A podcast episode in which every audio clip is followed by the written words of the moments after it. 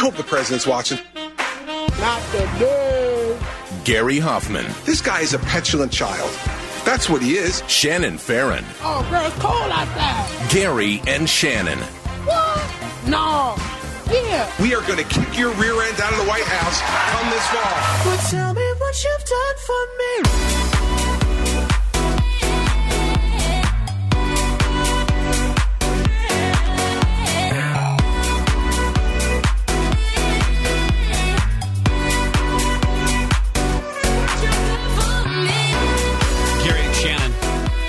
If you're on a first date with somebody Yeah. and they show you uh, a mass shooting in a synagogue, I'm just going to go ahead and tell you that that is a red flag. Yeah, there's nothing. There's nothing funny about it. There's no context in which you would go. There's nothing you can explain that away with. Yeah, but I understand why he showed it to me. There's no. There's no. There is no explanation for that. We will get into the dark, dark past of that Dayton shooter. There's also a good story that came out of this when we look at what happened in that El Paso Walmart with an employee that looks like helped up to 100 people to escape. And we've uh, obviously been busy for the last uh, 72, 96 hours with all of what's gone on in El Paso and in Dayton, but North Korea continues to ramp up its weapons demonstrations, fired a couple of uh, short range ballistic missiles into the ocean today, lashing out at the United States and South Korea for the uh, military exercises. If you remember, President Trump said that we would continue our military exercises with South Korea. We would just kind of keep them more quiet. We would just not be as aggressive, perhaps. Uh, North Korea obviously knows that they're going on, and they uh, continue to uh, continue to try to make some sort of a demonstration against that. And as you heard, uh, you heard Tessa mention, Nobel laureate Toni Morrison has died at the age of uh, 88. Such a critical and commercial success. Sometimes authors are hailed as geniuses in literary community, but doesn't translate to mainstream America. Her, she, uh, she achieved both those things. All right, um, we can, we get into the stories of the shootings in El Paso and Dayton first by saying the president is expected to visit both places uh, tomorrow, and uh, the schedule itself, in terms of exactly what's going to go on, hasn't been released by the White House. There was an event that the president was supposed to do today in Florida, I believe, that has been canceled. Uh, and that's, at this point, there are no public events on the president's schedule. So I wanted to mention this that just uh, crossed the wire. We told you about Gavin Newsom changing the election law in California so you have to show your tax returns. Today, the Trump campaign and the Republican Party both suing over that California law that requires candidates to release the tax returns to run in the primary. we uh, we've seen a lot of pushback, uh, a lot of um, reaction, I guess, to the shootings in El Paso and in Dayton, in the along the lines of people trying to come up with ways to prevent this in the future. The governor of Ohio, Republican Governor Mike DeWine, says that uh, his state needs to do more while balancing people's rights to own firearms and have due process. He outlined a series of legislative actions. He specifically has gone on and said that there is a 17 point plan that he has for the state of Ohio. Uh, one of the big deals for him is that he wants to institute what would be considered, depending on what you call them, red flag laws. I love the idea of a red flag law if it's used correctly, but unfortunately, it will not be used correctly. You're going to have disgruntled girlfriends, spouses, whomever calling in people that they just want to hassle. Well, this is And how do you protect against that? How how how do you put a red flag law in where if, if you're showing me troubling behavior and I think you're going to be a danger to yourself or to anybody else, I can call and and then how does that get verified? Great what would be the protocol? Well, Lindsey Graham is also speaking about this and said that he's trying to work on something on a federal level that wouldn't be a federal red flag law, but it would offer federal grants for, for states that did this. And this is his explanation from yesterday. Here's what we do. This is not going to be a federal law, to be a federal grant program. Uh, to get the federal grant, you have to have due process. There has to be an imminent threat of harm to oneself or to others before the police, and it can only be the police, can go to a judge. You have a hearing. You got to have more likely than not standard that there's an imminent threat of bodily injury. Seven days later, you have a full blown hearing clear and convincing evidence where the gun owner can come in and defend themselves, and the government has to prove by clear and convincing evidence that the person is disturbed, a danger to themselves or others. And if that test is met, they can seize the guns and get the person the help they need. And, and part now, he goes on to describe the situation in Florida where the shooter at the Parkland High School had been contacted by police dozens of times and never once had weapons taken away from him and that has since changed. I know Florida's instituted some sort of red flag laws. We have red flag laws here in California. Now, according to Lindsey Graham's idea, it's only police that would be able to do this, as opposed to family, coworkers, something like that, where, where someone who is close intimately, depending on what level you know you want to go in their relationship, that that person would be able to go to a law enforcement agency to the courts whatever petition to get the weapons taken away originally. And then within 72 hours, you sort of have that emergency response where that person can then answer to those charges, charges, answers to the uh, to those concerns, so the, I guess, the, in court. So the guns are taken away. I think he said seven days later would be the hearing. Yeah, that's and again, th- this is all. I think all of that stuff is sort of fungible. It's right, going right, to be, right. you know, it's and it will. But the guns are taken state. away immediately. Like the person does not get to defend themselves. Well, not right away. Yeah, you Yeah. can't. You can't prevent the officers, whoever, whatever agency it is, that you can't prevent them from taking your weapons immediately. But within seventy two hours or whatever, you have the opportunity to defend yourself or Yeah. you know hear your case. The there's a couple of things. It makes perfect sense. I mean, when Sure. you look at the red flags that we talk about, every single one of these instances where these people have been telling us that they're violent, they've been telling us that they're obsessed with these previous shootings, that they're obsessed with uh, getting revenge or, or feeling bullied or feeling suicidal. We've we've seen all of these indications in most of these people. So that is clearly why we need some sort of a law like this. But like you said, it can be abused. And the other thing is, if you're already dealing with somebody who we know is suicidal, who's infatuated with death or killing or getting revenge or something like that, and you put the added pressure on them that they know that law enforcement is coming to take their weapons from them, then we also put law enforcement officers' lines Right. at risk, uh, lives true. at risk because because they're in the ultimately high pressure situation of taking weapons away from somebody. That's different than escorting somebody to court, serving somebody papers, evicting somebody. You're talking about going after what this person deems is their only way to be valuable, perhaps, is to be uh, armed and dangerous. It's it's just a the other troubling thing are these background checks that are not background checks. well, yeah. How do you? Why isn't that on that kid's record? That he that the, the Dayton shooter. I don't. I still don't understand. Like the rape list and the kill list. the rape list and the kill list in high school. Yeah. As a high school student, that should be something that stays with you. That should be something that's flagged in a background check for a gun. You know, and and, and I was reading this morning that that most gun owners, I want to say it's in the 80 87% range, support universal background checks and Well, listen, expanding them. and- And, and- I think that they should. I think that if if I want to hold on to my guns, let's keep them away from the crazy asses. If you looked at the numbers, by the way, of the the numbers of, I'm going to use the general term here. Don't write me. You want to number the number of assault weapons, right? When you close your eyes and picture an assault weapon, there are probably 15 million of those types of long guns in the United States. 15 million of them, probably. That's a conservative estimate.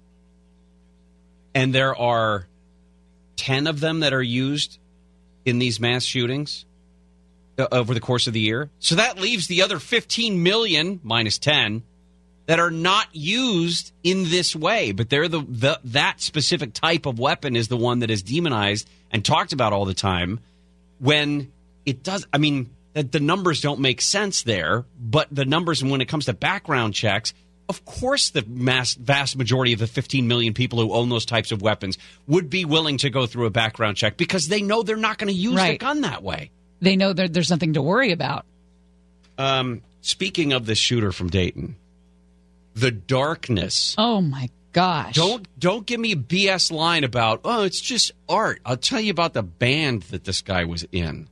This is terrible. This is a whole genre called porno grind that it's not just songs about raping and killing women it's the cover art that shows the rape and massacre of female bodies it's just it's insane and one of the bandmates is trying to defend this art Gary and Shannon will continue in just a moment.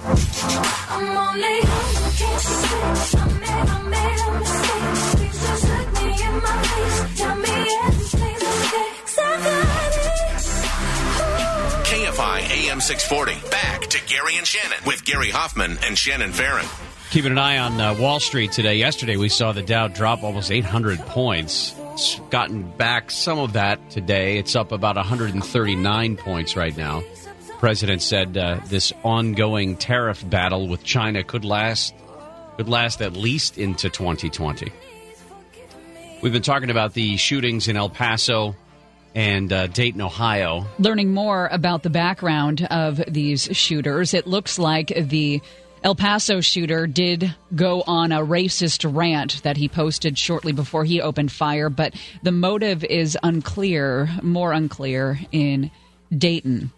Yeah, this, Dayton is weird because the guy also killed his sister uh, and I guess her boyfriend. That that so we don't know if she was targeted. It seems really bizarre if it was just an accidental circumstance that she that he shot her. He was said to be deeply involved in the misogynistic, male dominated gore grind or porno grind extreme metal music scene. Apparently, it's pretty big in the Midwest, and it is known for sexually violent, death obsessed lyrics and just complete degra- degradation of women. He uh, he was, uh, I guess, the vocalist in a band, and to be honest, I don't think. I don't think we can read a lot of the album titles. Well, one No. album was titled Six Ways of Female Butchery. Right. The, Now- other, the other ones we can't really uh, say. There's there's something to be said about the whole death metal gore grind. Uh, the descriptions of of death and dead bodies and decay and corpses and all of that stuff. It's nasty. It it's not for me. It's not for you. It's a very specific group of people who find that stuff entertaining. But the idea that you would then defend what it is, specifically this porno grind stuff. There's there's one guy, guy named Ryan. Yeah, I mean, there's gore, and then there's, I think, uh, like criminal gore. when you're talking about the the things that they're talking about doing, They're talking women. about you know, raping I, and mutilating I. I, I I love a Stephen King novel. It's gory as hell, but that's not the same thing. It's not the same thing. The the the gore, the, the porno grind takes it to a different level.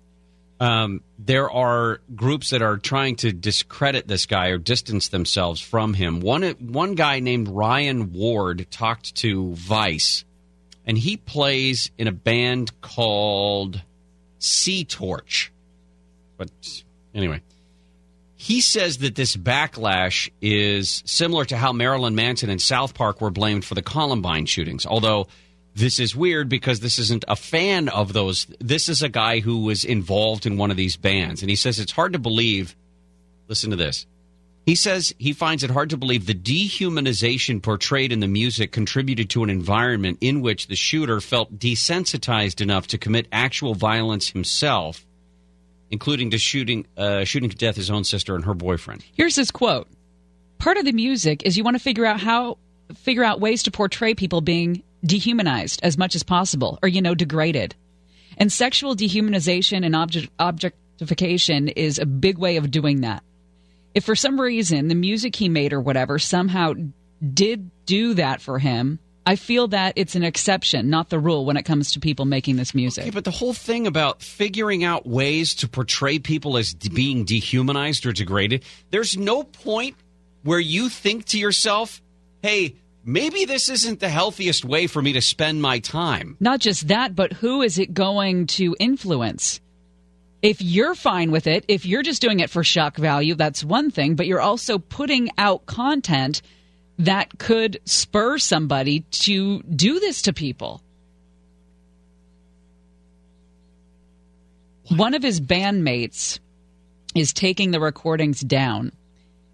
He says he's removing them out of the fear of the vulgar music he produced will make a real cult hero out of the murderer. He's also received some death threats online because of his association with the shooter. He says he's been making this music for more than five years, mostly did it as a joke, but is now sickened that the shooter took it so seriously. Yeah, but I wonder if it's if that's enough to make him Stop? to make him realize what it is that he produces. I don't think he's going to do it anymore. Th- this kid actually sounds pretty freaked out. And by the way, the, the descriptions of this musical community, if you want to call it that, is that all of this is taken uh, with a grain of salt, and these uh, these images of degradation and rape and mutilation, and all of these things are just uh, sort of a dark poetry, and that really the people in the community are just nice people. Listen, if this is the way that you entertain yourself, you need to do some more self uh, self reflection. All right, Yeah. you need to spend some time in a poppy field somewhere thinking about bunnies and birdies, and not Yeah. raping and mutilating people. Is that wrong? I mean, it's, No, and it's that's so listen, true. I, and the Like, idea. could you imagine going to a concert and listening to those lyrics? Don't judge me for my musical choice. No, Like, no. what- I, we need to start judging people for the choices Yeah, that they're making. Your mindset is the content you feed yourself. Everything you watch, everything you listen to, everyone you hang out with, all the stuff that you import into your mind has an effect on your mind. And it's not even to say, listen, all of us have dark thoughts. All of us have Right. bad thoughts at some point. The problem is we don't then dwell on it and go, hey, you know what? I'm going to take some time. I'm going to carve some time out of my day and figure out the best way to degrade and dehumanize somebody. Huh. I might even need a Snickers bar while I'm doing it. Morons. God, I knew that there were dark corners of the internet, but this morning, You can't. You, holy, if all you did was look at the names Yeah. of the of the bands, yeah, we can't even read them. you would be sad for humanity. Groin mallet is the only one we could read. That's the one I thought was the funniest. Not uh, Bill Nye, the Nazi spy. Yeah, it's lame. What about necro? Never mind. It's a whole. It's a whole sick world out there. Sidelight on this: some tech companies are looking at how it is they may be the vehicle for a lot of this online hate speech. We'll talk about what they're doing when we come back. Gary and Shannon. Sipping on this 7-7, never been this close to heaven. Got a pretty turned up to 11, dropping on dead on the dance floor. Somebody better call a doctor, she's a little hard stopper. I'm talking breaker, breaker, one-nighter, she's a flatliner. We're back with Gary Hoffmann and Shannon Farren. Gary and Shannon on KFI AM 640. President's going to be visiting both El Paso, Texas, and Dayton, Ohio tomorrow, according to the White House. They haven't put out an official schedule yet, but uh, in fact, the president doesn't have any public events that we know of scheduled for today. But he will be talking with uh, community leaders in El Paso and Dayton about the uh, shootings that took place over the weekend. The unfortunate uh, an unfortunate angle of this is the uh, the impact that the internet has had, especially on these recent shootings. In that, a lot of times we're seeing some of the red flags that we've been mentioning in terms of violent uh, uh, ideation, the violent ideologies of some of these people, even even discussions of how it is that they're going to perpetrate their attacks end up on the internet and call it a manifesto if you want to. I think that adds too much credibility to this absolute ridiculous speech of the guy in El Paso. But they talk about it and they put it on the internet. And one of the one of the places that they they have been able to do that is this anonymous message board called 8chan. Well, it was sort of uh, blacked out a couple of times over the last couple of days, and in fact went offline yesterday the news of the the guy's manifesto having been posted on 8chan, of course, spread across the internet. A bunch of people decided that they wanted to read it to see if they could figure out what this guy was, or some people wanted to determine his political motivations, which is total BS. You can't ascribe politics to people who are crazy. And now we're seeing some pushback to some of those anonymous message boards to try to clamp down on the most hateful and violent rhetoric that they see on their message boards. Gwen Snyder is a writer in Philadelphia. She researches far right extremism. And she started the hashtag untwitter8chan. She wants to prevent its users from reassembling through convincing Twitter to axe its account. Because as we said, it's like a whack a mole situation. 8chan goes dark and they're going to pop up somewhere else.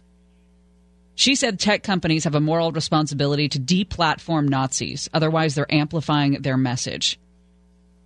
A spokesperson for Twitter said regarding the company's hate speech policy that the company is proactively removing content that violates our policies and will be engaged with law enforcement as appropriate.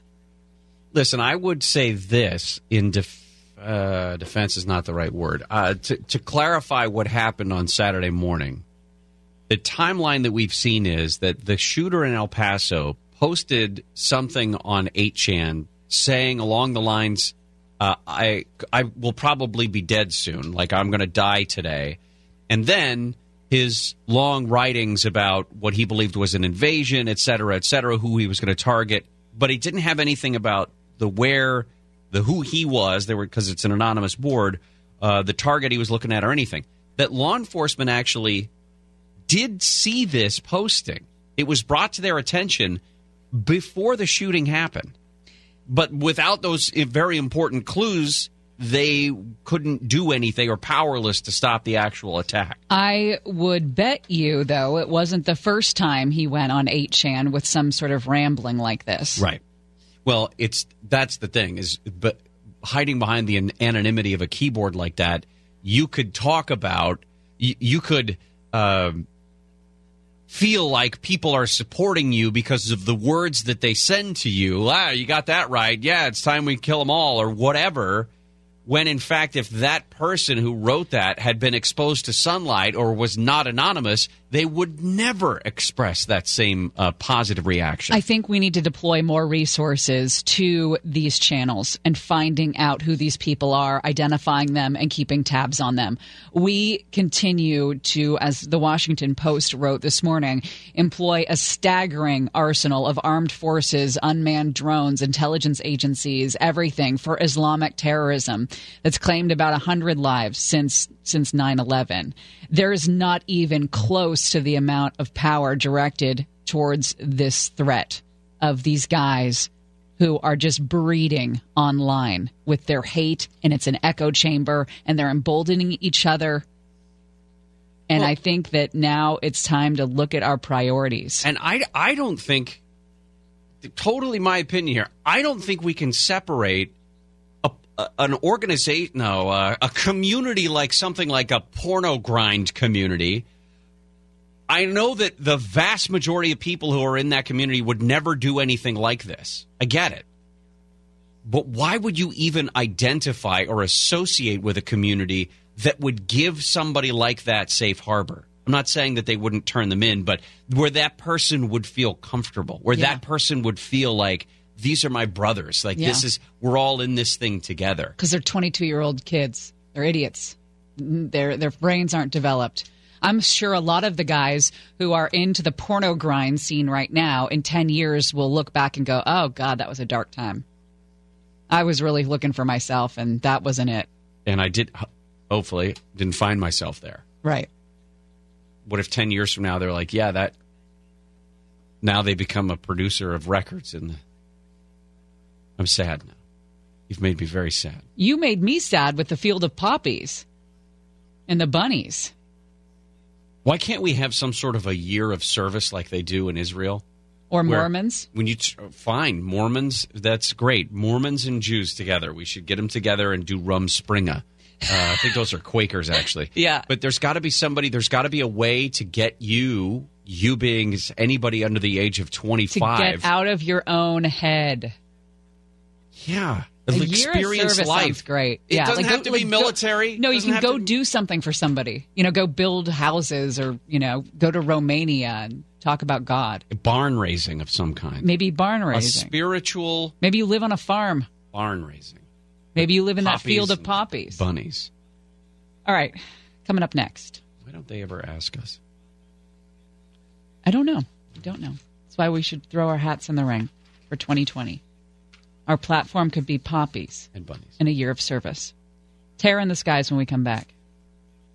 Gary and Shannon will I hope there's no more drunk pilots. it seems to be we've had a uh, we've had a string of those, haven't we? Lord. Dedicate yourself and you go find yourself. Standing in the Hall of Fame. And the world's gonna know your name. KFI AM 640. Gary Hoffmann. Shannon Farren. Back to Gary and Shannon. Well, let's clear up some of the uh, information that's being spat around online. Um, Twitter has been talking about the Burbank Walmart. It is Burbank Drive Walmart, somewhere in Baton Rouge, Louisiana, not here in California. The police there in Baton Rouge say that they were responding to a shooting inside that Baton Rouge Walmart, that was around noon. Massive law enforcement presence there, helicopter, the whole bit. But the sheriff's office says the incident is not being considered an active shooting situation. At this time, one person was taken to the hospital. Yeah, uh, and again, th- some some tweets, some news agencies are respond re- referring to this as the Burbank Walmart. That is not here. That is not Burbank, California. It's Burbank Drive in Baton, Baton Rouge, Louisiana. All right, just to clear that up. Uh, the top of the hour, we're going to talk about this uh, a little bit more about that fugitive we told you about yesterday, Peter Chadwick, suspected of killing his wife seven years ago. He is uh, going to be back in California. We'll talk about that a little bit more, but it's time for uh, Terror in the Skies. Flight 209er, you are cleared for takeoff. Roger. Get off my plane.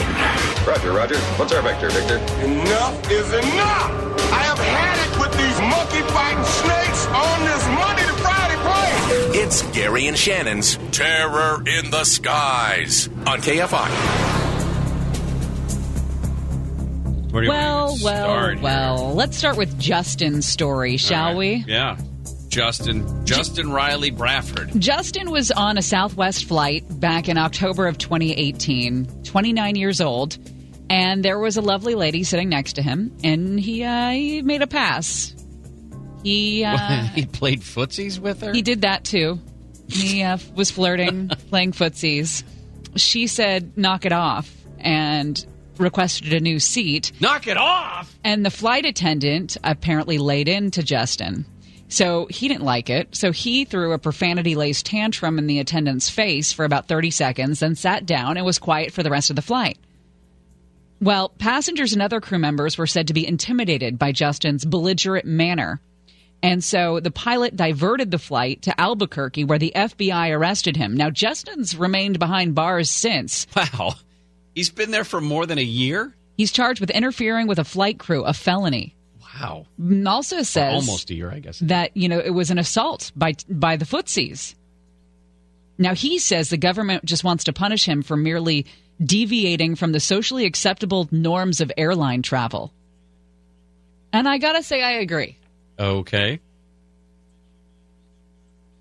I don't think you should be in jail for a year for playing footsie with a stranger on a Southwest flight. What if it was a American Airlines flight? Um, Are you suggesting that the different airlines have different levels of physical uncomfortability? I think so. I think on Southwest flights, everyone's cool. Like it's more of a family atmosphere, so I think footsie flies more often. I think if you're on an American or United flight, you're pissed off. So I wouldn't go for footsies on one of those flights. Here's the thing Definitely not United. about air travel though. I don't I I've always I'm not a huge air traveler. I think the first airplane ride I took, I mean in a commercial airliner was when I was 18 years old. Mm, maybe 19. yeah. I get it. But I was always told Keep your shoes this shoes is not this keep your shoes on. This is not a place for you to be all jokey, happy, funny. No crazy bomb jokes. Don't you know the flight attendants are the ones who are in charge here, so let's make sure that you don't raise your voice. That's never been an issue. That's never been a question. This guy's talking about um, uh, I have a picture of you on a flight yeah. wearing a facial Right. skincare mask. What does that have to do with me being Well- getting in the way of the flight crew? I thought that your rule, though, to go back to the rule that you put in place for yourself, is not to have fun and be jokey jokey on an airplane. Yet I have a picture of you in a with I think a scrunchie on as well. I don't have a scrunchie on. I don't have enough hair You have a for pon- a scrunchie. you have a ponytail of some kind. not I think you do. negative. I'll making look stuff up. through now. it. But this guy's complaining that the federal law is vague and unconstitutional. He said he didn't make any threats, didn't lay a finger on the flight attendant, but sitting there for 30 seconds screaming face to face with a flight attendant in the aisle of the airplane. Getting into the cloud to Uh-oh. find this, and I'll post it. Great. Um, he is an admitted drug addict. He had been released from a state prison here in California on parole days before he was scheduled to travel to Dallas to move in with his aunt. Uh, he admitted that he put his arm on the leg of a woman sitting next to him. She asked him to stop, but he continued, resting his head on her shoulder, tugging at her sweater, rubbing his feet against hers. He asked her for her name, where she lived, and if she was staying alone in her hotel room. Yeah, keep him in jail. Yeah. Guys, Footsie's no fly here, Shannon. you're so strict. I know. No Nobody can have any fun anymore. Or a scrunchie, apparently.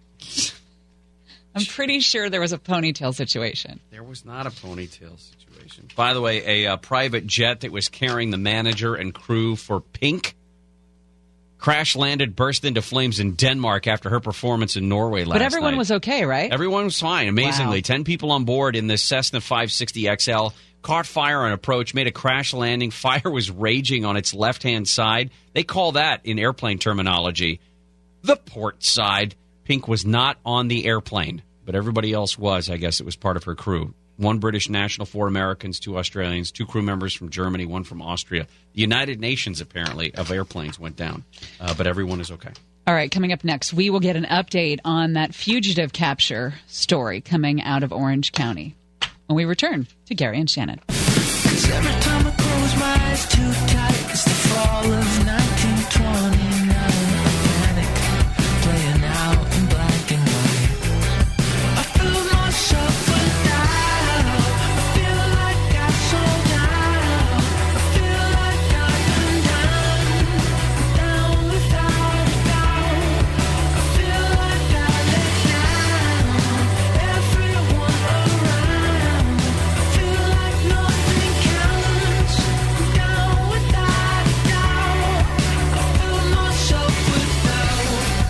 Gary and Shannon, we are hearing some stories about heroes when it comes to the El Paso shooting at the Walmart with one of the managers there hiding people in large containers.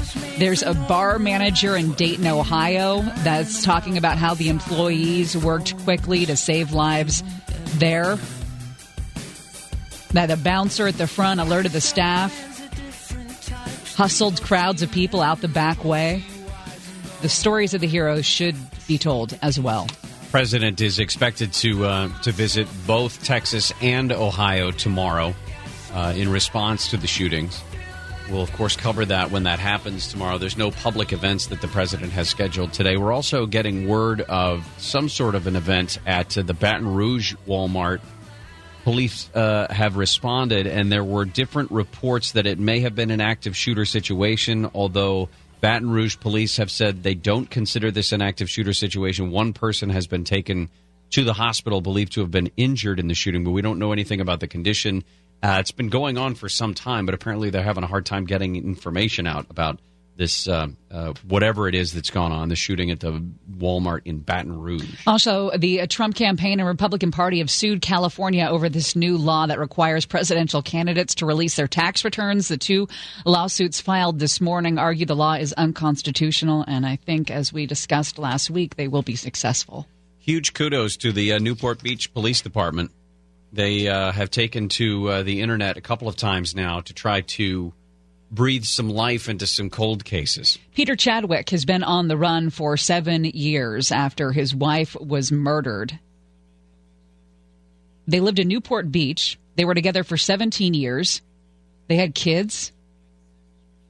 And he was arrested for her murder. He he had some crazy story that there was um, uh, a guy who helped around the house named Juan that had Yeah, that had killed, killed her. her and then forced him to drive her body to Mexico. Uh, it was October 10th, 2012, and nobody picked up their kids from school at the time. The boys were aged 9 and 12. And uh, they were left waiting after everybody else went home. The 12 year old had a cell phone, but nobody answered. He called mom and dad. Uh, I guess they have a, a third brother, the older brother, away at a boarding school. A concerned neighbor sees the kids, drives them home herself, but nobody comes to the door when she goes to drop them off. And they didn't have a key. Well, uh, worried about leaving the boys on their uh, on their own, she takes them back to her house, makes them dinner, calls the parents, and still can't get an answer from either mom or dad. So she calls the police.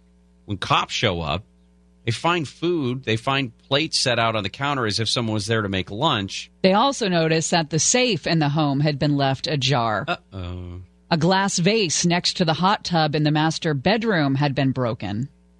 And the wall had been splashed with barely visible droplets of blood, but the couple was Noah Stocky. Yeah, so the next morning, early the next morning, Peter calls 911 from a gas station 4 miles north of the border in uh, in San Diego. Listen. 911 emergency. This is Crystal. Yeah, my wife. My wife's dead. Okay, so where exactly is she? They took her. They took her. Who took her? The guy broke into my house. He he drove me here. He, he had a friend. They they just gone. They, they've gone in a pickup truck. Okay, so your wife is dead then. She's dead. Okay. Did They- she they die killed in the her- house they- and then they took they- her corpse?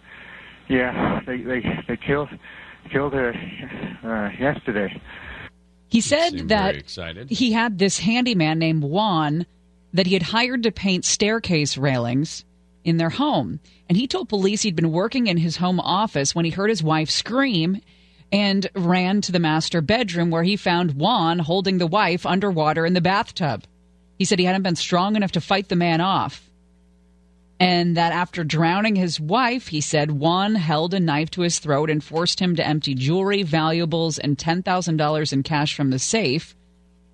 Then Juan had sat in the back seat of Peter's Lexus along with the the naked body of his wife and had him drive for hours. Yeah. Now, detectives were skeptical from the beginning because, first of all, Peter couldn't remember any of the details about this guy who had supposedly abducted him and killed his wife, even though he was a handyman who was helping around the house. Uh, asked about the weapon that the man threatened to kill him with, described a two inch Swiss Army knife with a dull blade. It was weird that, now I played for you that 911 call. He didn't cry. He didn't cry. When they finally caught up to him, when San Diego police found him, he had some uh, some bite marks on his body and some scratches. Oh, and some dried blood on his hands. Oh, and a suitcase in the back of his car that had been packed. So when they dug into the the the couple's relationship, it looked like they did not have the good relationship that it appeared on the outside.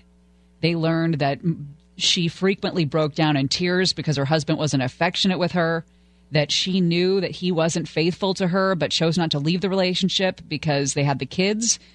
In her closet, they found a handwritten list titled From Peter's Computer, which appeared to be a list of search terms. Here they are Abortion cost in California, Chinese massage girls escort, Team Tijuana escort girls, and also how to torture. Well, uh, he turns out he had no prior criminal record. A judge determined that he was not a flight risk. Uh, he pleads not guilty, posts a million dollars bail, surrenders both of his passports, British and American. And while he's awaiting trial, he said he was going to apparently live with his father, I think it was. Didn't show up for a routine hearing. And at first, people were concerned that he killed himself. But then, when U.S. Marshals went to look for him, they realized that he had drained all of the money from his bank accounts that he could still access, taken out the maximum cash advance on several credit cards, taken a couple of test trips, they said, to Pennsylvania and to Seattle before he disappeared for good. They knew that he had international ties Malaysia, Australia, United Kingdom, traveled all over the world. but they predicted that sooner or later that they were going to catch up with him. So one of the things that they did was they put out a podcast and it was called Countdown to Capture. This is about almost a year ago now that they put this out. About six uh, six episodes it was, and each one of the episodes ended with just basically a call out to Peter Chadwick, which was, "We will find you." Here's one of the detectives with this message at the end of the podcast. Think about the impact you've had on these three boys. Make the decision now to stop this and begin to make amends with your sons. For once, make a decision for someone other than yourself. You and I both know you fled because you can't look your sons in the eyes. This is your chance to turn yourself in and end this. It's time to think of someone other than yourself and what benefits you. Think about your boys. Peter, we are coming for you. This begins your countdown to capture.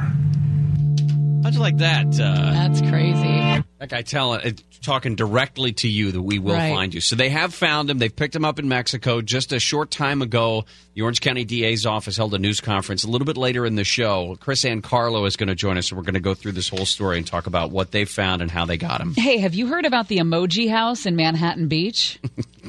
I saw the picture of it. Yes. I love stories like this where people get so angry Mm. over the stupidest S because they're so rich and they have no problem. Having been on a homeowners association board before, Of course you were. I can say it's a waste of time. Oh, that sounds like my idea of torture right there. It was pretty Sitting bad. through one of those meetings would be you know, unbearable. We got forced into it because if we didn't, then the state was going to take over our HOA. Of course. All right. Gary and Shannon will continue in a moment.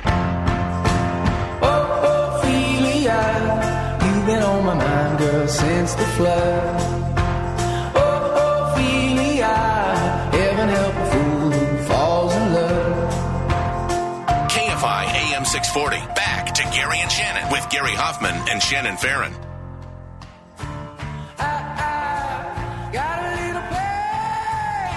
See that headline about the FBI calling these shootings domestic terrorism despite there being no crime? There's no There's no crime that's hmm. called domestic terrorism. They won't be charged as terrorists. That's weird. Because that's clearly what it is, isn't it? It's Yeah. just that there's no statute for that. We're still trying to get information about what's going on at the Walmart in Baton Rouge, Louisiana. There was a report of a shooting, but the idea that it was an active shooter has apparently been pushed back upon by Baton Rouge police, although they did say one person has been taken to a hospital. Um, so we'll try to get some more information on that. Also, the updates on the uh, the other shootings, the ones in El Paso and Dayton, or that the uh, the president is expected to visit both places tomorrow and uh, make some comments. And of course, we will follow that when he uh, when he makes his way to those two states tomorrow. Well, there's a fight brewing in Manhattan Beach. It's all over what they're calling the emoji house. And apparently, the emojis, the brightly colored emojis painted on this house on 39th Street, stem from a property dispute. This is in the El Porto neighborhood. And uh, the paint job appeared shortly after the woman who owns the house was found in violation of the city's rental laws and was fined $4,000. Catherine Kidd owns the house, and she's responsible for putting these two emoji faces on there. I love the way that the LA Times describes. I don't know if they're trying to be cool or if they're trying to be flippant. An emoji on the duplex's top floor shows one smiling face with its tongue sticking out and eyes looking in different directions, crowned by long, bold eyelashes. Another, on the lower level, shares the same eyes and lashes, but has a zipper across the mouth representing the shut up emoji.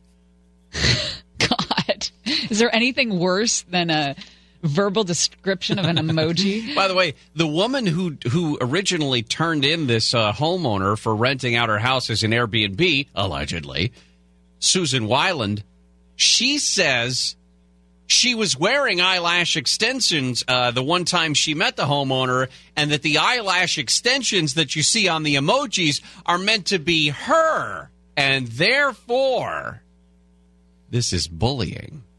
No, she didn't say that. Oh, it's 100%. She said it's bullying Yes, because of bullying. the emoji lashes. It's bullying. She says, it's almost like they're afraid of her, they being the city council. And we really feel it's our city's responsibility to have these regulations in place because people can do anything. That's the most frightening thing. I feel like we're not being protected oh my God. against For the bullying. love of God. They're freaking emojis. And the eyelashes are on point on the emojis. Uh, the city attorney there, Mike Estrada, explained to commission members that the city had very little, if any, jurisdiction over murals painted on private property with no public funding or public involvement. They're going to actually spend some time today talking about this. One city council member even recommended that the neighbors consider suing this woman themselves. Yeah, we'll see where that goes. Here's the one argument that they might have. They might have. I think it's hilarious. this could be considered a public safety issue and a public nuisance because people stop and take pictures in front of the house. And if they're stopping in the middle of traffic right out there on the street that it happens to be on, not going to tell you. You know where it is, you can find it. Then, yeah, I get it. I get why neighbors would be mad about that. But they're not going to get it. They're not going to. They're not going to convince the city council to take it down because one woman feels bullied because the two emojis have eyelash extensions. Um, did you see this quote from the woman named Carol, who's lived on the street since 1998? No. Plans to attend tonight's council meeting. She said the situation could quickly become a slippery slope if the city continued to cower behind freedom of speech. she says if the city allows these emojis, she wonders if they would allow some of the more extreme ones. No. Such as the poop emoji. You stop right there. we will not have poop emojis in my city. poop emojis.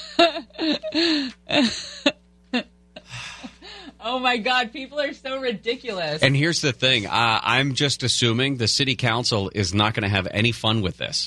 They're going to take this so seriously, and no one's. No one's going to stand up and, and slap say, their and, forehead. And say perspective. Yeah. And say perspective. We are too. We're all too damn rich, and we have no perspective, and we need to develop some real problems. If this is what we're talking about, a freaking poop emoji being like the the, the horror of Manhattan Beach. Well, we're going to go straight to the 1987 file and talk with Matthew Broderick's character from War Games because a kid in Riverside has broken into his school computer and changed grades. I did that. You broke in with a computer? Well, I want to hear more Okay. when we come back. Gary and Shannon will continue. Let's hang an anchor from the sun. There's a million city lights, but you're number one. You're the reason I'm still up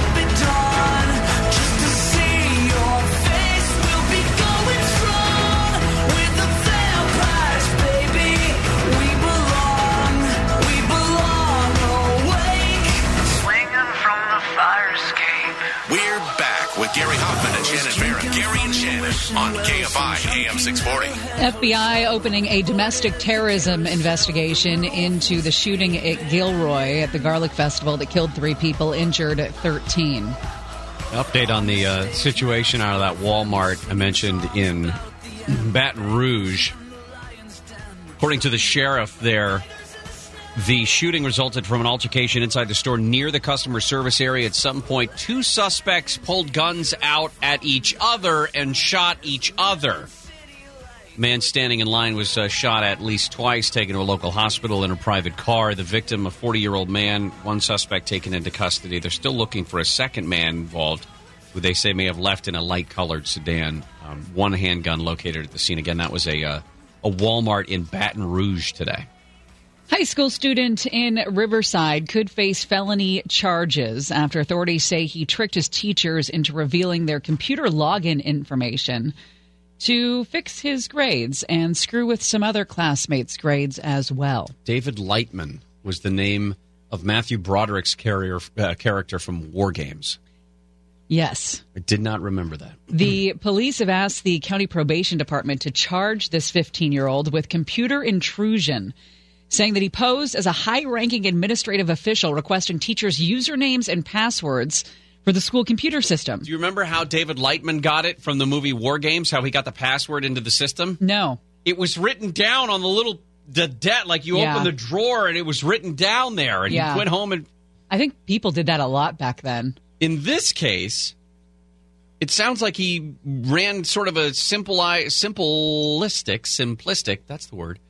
Phishing operation where he just sent an email to the. Right. Uh, I'm Doctor So and So from the Riverside School Department of Schools, and I need your password. And they gave it to him. They did. Um, so he altered his grades with higher marks and he made other kids' grades worse and would put comments in there like sleeps in class on some of these kids' uh, records. The affected students were the ones that noticed the changes and notified it, uh, notified the administrators. They say this kid goes to Encore Junior and Senior High School for the Arts. He should be charged with a felony for the love of God. Why not? No harm, no foul. You mean no harm, no foul? Well, it's it's all fixed back. he's he's 15. He made a mistake. He shouldn't have a felony on his record. The uh, there have been other cases like this. There was a private tutor paid by Corona Del Mar high school students. Oh, to I hack into their remember that one. computer But he was an grades. adult. Yeah, twenty felony counts of computer access and fraud. One felony count of commercial burglary. Uh, in that one, that's uh, that's pretty. What did you do? I don't think I changed any of my grades, but uh, when you were, a, this is back in the 90s, when you were a TA, um, you had access to the computer system because you would be logging in inf- information. I was a TA for a physics teacher, I believe. And you would log in information related to that class.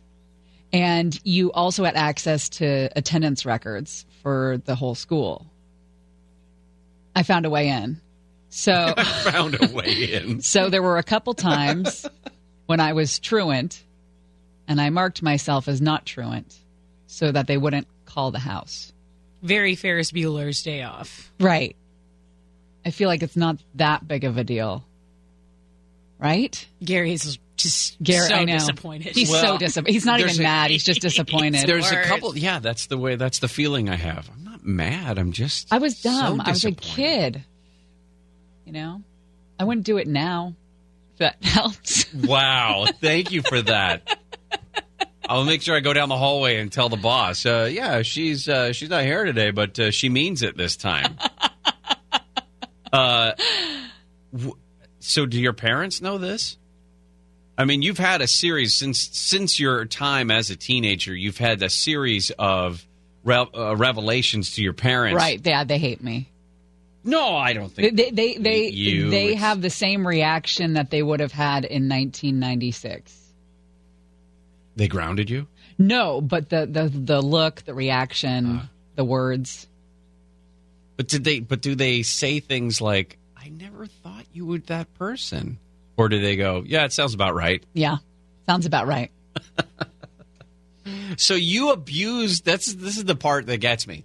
You abused My the position. Yeah, You were a you were a teacher's assistant, Yeah. trusted with I know it's terrible. somewhat sensitive material in terms of someone else's grades. Right? You were typing in their Yeah, their test I scores. and I, I would like that. never alter somebody's grades. Oh, oh, okay. That's a that's a far leap from changing your own. It never occurred record. to me. It would never. It would never even have occurred to me to do that. But Really?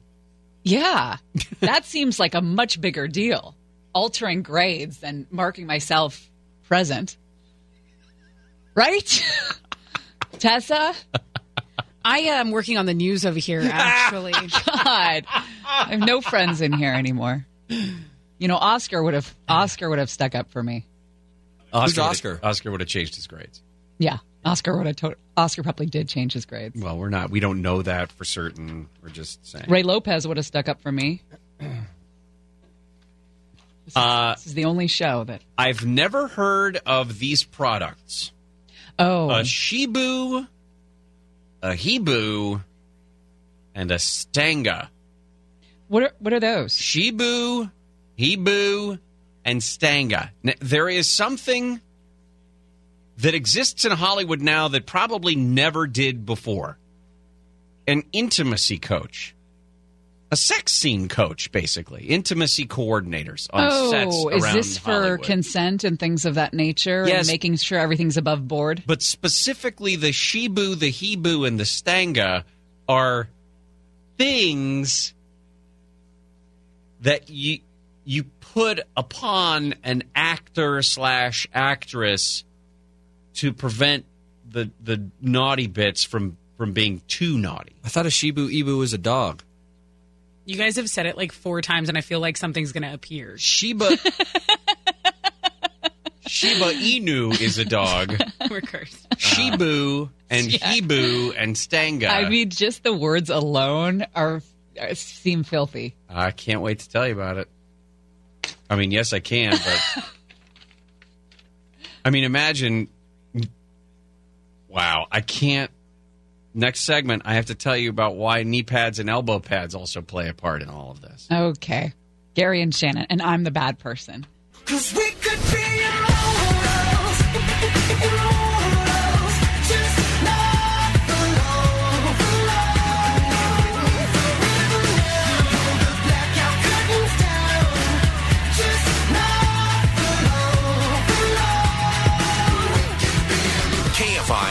640. Gary Hoffmann.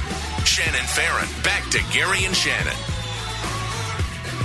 Funeral up in the Bay Area for a girl killed at the Gilroy Garlic Festival just two days after she would have turned 14. One of the three people killed and 13 injured. Packed church, as you can imagine. Family and friends used markers to write messages on her casket. One read, Kayla, you're an angel. We'll never forget you. One of the responses we've seen to the shootings in El Paso and uh, Dayton, Ohio, is that Ohio's Republican Governor Mike DeWine is uh, going against what has traditionally been the position of the Republican Party in Ohio, telling uh, the president to stay away. Interesting. He's calling for expanded gun laws. Uh, some Democrats in Texas are telling the president to stay away from El Paso. The president has scheduled a trip uh, to hit both places tomorrow, both El Paso and Dayton. Um, and when we get some more information about whatever the exact schedule is, we'll let you know. Alicia Rodis is HBO's lead intimacy coordinator. Yes, that's a new title. She is basically HBO's sex scene coach. And she takes along with her to every set her kit. Looks like a toiletries kit, maybe some packages of pantyhose. But as you look closer, you see the Shibu, the Hibu, the Stanga. You were going to explain this to us. Well, the uh, You've done more research on this. While I went down the juggalo hole this morning, you looked into Shibus. I, I can't I can't say exactly what a stanga is. Mm-hmm. What do you mean? Like you can't say it because of the FCC? Well, I'm trying to nail down exactly what it, what it is because the, they're very vague about the actual definition of it. Mm-hmm. But here's the way Alicia describes what Shibu and Hebu are. Mm-hmm. Uh, she says, let's say we're coming in to do a sex scene. They're obviously simulating sex. Uh, there's no genitals involved, and we're going to see somebody fully naked, but not not their naughty parts. So they're in bed, they're in the sheets. What do we do to make sure that we don't see that stuff? And she picks up a Shibu. And the way the Atlantic writer describes it is it looks like a panty liner, except that it's meant to adhere to a person rather than to the undergarment. We take a Shibu, says Alicia. We open it up, we put a silicone guard underneath so everyone becomes like a Barbie doll. Interesting. The Hibu. Is it flesh colored? Yes. Got it. The Are there different colors of flesh? Because not everybody's the same color. Yes. Okay. The Hibu is the male version of that. And how does that work? I don't know. What do you mean you don't know? I clearly don't know. what do you mean I don't know? I don't. Let me let me look it up. She says in her kit, along with the Shibu, the Hibu, and the Stanga, Hebrew.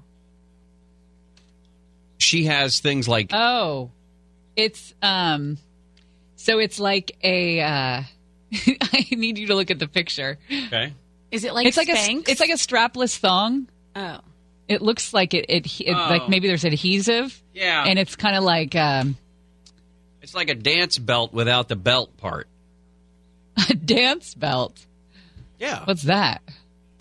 You're a dance. What do you mean you don't know what a dance belt is? No. Oh, it's a small medieval torture device. Um, it's like a jock Oh, strap yeah. for a dancer. I, I never danced with boys, so I wasn't I wasn't exposed to this. Along with the Shibu, the Hibu, and the Stanga, she keeps in her box the uh, her toolkit, knee pads and elbow pads, sticky tape, moleskin, wet ones wipes, Oh, tissues, God. breath mints, Breath baby oil, mints. baby oil, so they can take anything off that's adhesive. Does she put this on herself? Like, does she put the Hibu on the dude? Yeah, How? What if he doesn't wa- want her to? I mean, I suppose he could put it on himself, but she's got to tell him how to do it. She has this. Uh, she has an a life as an actress for a long time. She was also a stunt woman, and so she knows the ideas of sort of choreographing scenes like this. So when I'm watching Fleabag, they're wearing shebus and hibus. Uh, potentially, yeah, yeah. Now, if you were in one of these scenes, she works on The Deuce, which is a uh, an HBO show. A lot of sex. Have you seen it? No. Uh, it's something about like early '70s Times Square, birth of of modern pornography, a lot of uh, prostitution, etc. Anyway, she said, for example, to facilitate a scene, she would brief both actors on what was going to be shown and not shown in the scene, and what type of wardrobe assistance they might expect if they were going to be wearing the shibu or the hibu. And then the day of the shoot, the three people, the, the two people that were getting it on, and and this uh, Alicia, the intimacy coordinator, would get together and discuss in detail what touching would be going on and how and where. And there would be a bunch of what she described as choreographic elements, down to the details of how many hip thrusts, for example, there would be in a specific scene. Huh. So that everybody knows what's going on, so that nobody gets any that nobody gets carried away or anything. Hmm. And she says once that she had established that everyone was comfortable with the plan and made sure both actors had robes to wear before and after the scene. Did you get to the part about the for- prosthetic penis? No. So, so one of the actors is wearing. eh, There's one of the scenes that calls for her to grab the actor's crotch, Mm-hmm. and they said he was wearing a prosthetic penis. Well, where did the real penis go? Is my question. Uh, Is that inside the Hibu, and then on on the outside of the Hibu they put the prosthetic penis? Is that how it works? maybe. Like you But wouldn't that be like- on or something? Wouldn't that be like putting a bald cap on my head and then putting a wig with the same exact hair on it? Yes. But it's not your real hair. So there's no weirdness. This is just it's weird. It's weird, and HBO pays a lot of money to Oh, uh, I to bet. Alicia and people like her to uh, make sure that that the Well, parts aren't real. Good talk. I'm glad we broke down a new Hollywood practice. We'll talk trending when we come back. You you wanted to do that story. I wanna wake up where your love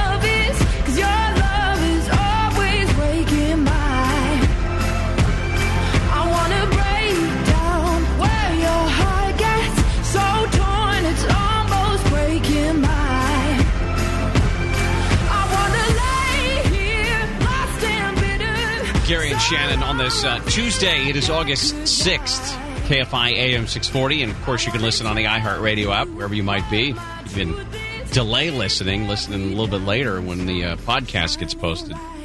The bottom of the hour, of course, we get into Swamp Watch, talk about what's going on in Washington, D.C. Still, st- I don't know if you've heard this story that Michael Avenatti is mulling a run for the president again. Yes, I did hear that.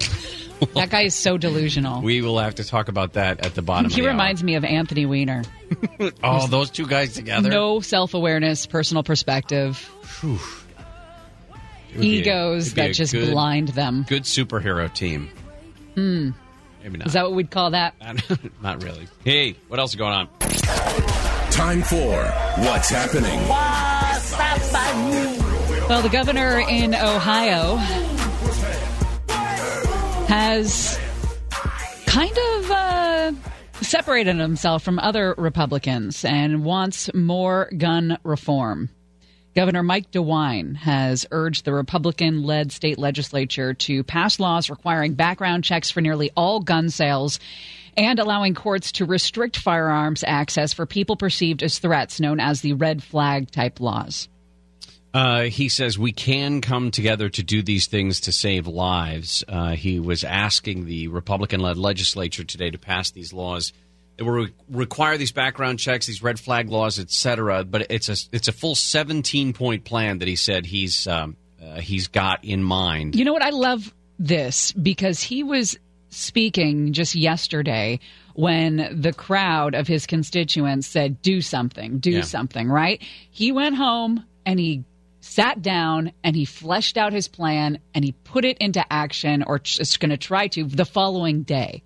Uh, and listen, even if it's not 17 points that he gets passed, then he has to compromise on some of them and drop some of them all together to, to, together to get the others passed. It's showing he cares and he's not being political about it. Um, meanwhile, the president is expected to be in Ohio and Texas tomorrow.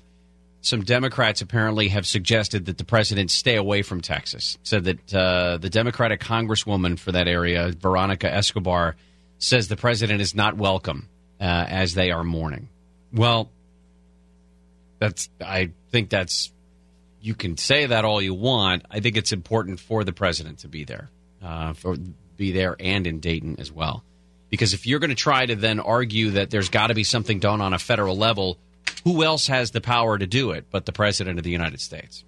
The FBI is opening a domestic terrorism investigating into the shooting at the Gilroy Garlic Festival. Despite the fact that domestic terrorism does not exist, the crime of domestic terrorism is nowhere on the books. Maybe the law needs to catch up because clearly we're dealing with a lot of domestic terrorism.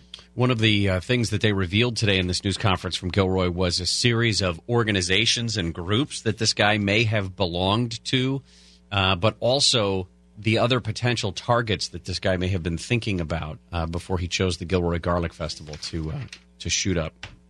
Remember that shooting at the Costco in Corona involving the off duty Los Angeles police officer? Claimed he was under attack and he shot and killed that mentally disabled man and, and, and wounded his parents. They were in line, I think, for, for samples or something like that when the altercation happened.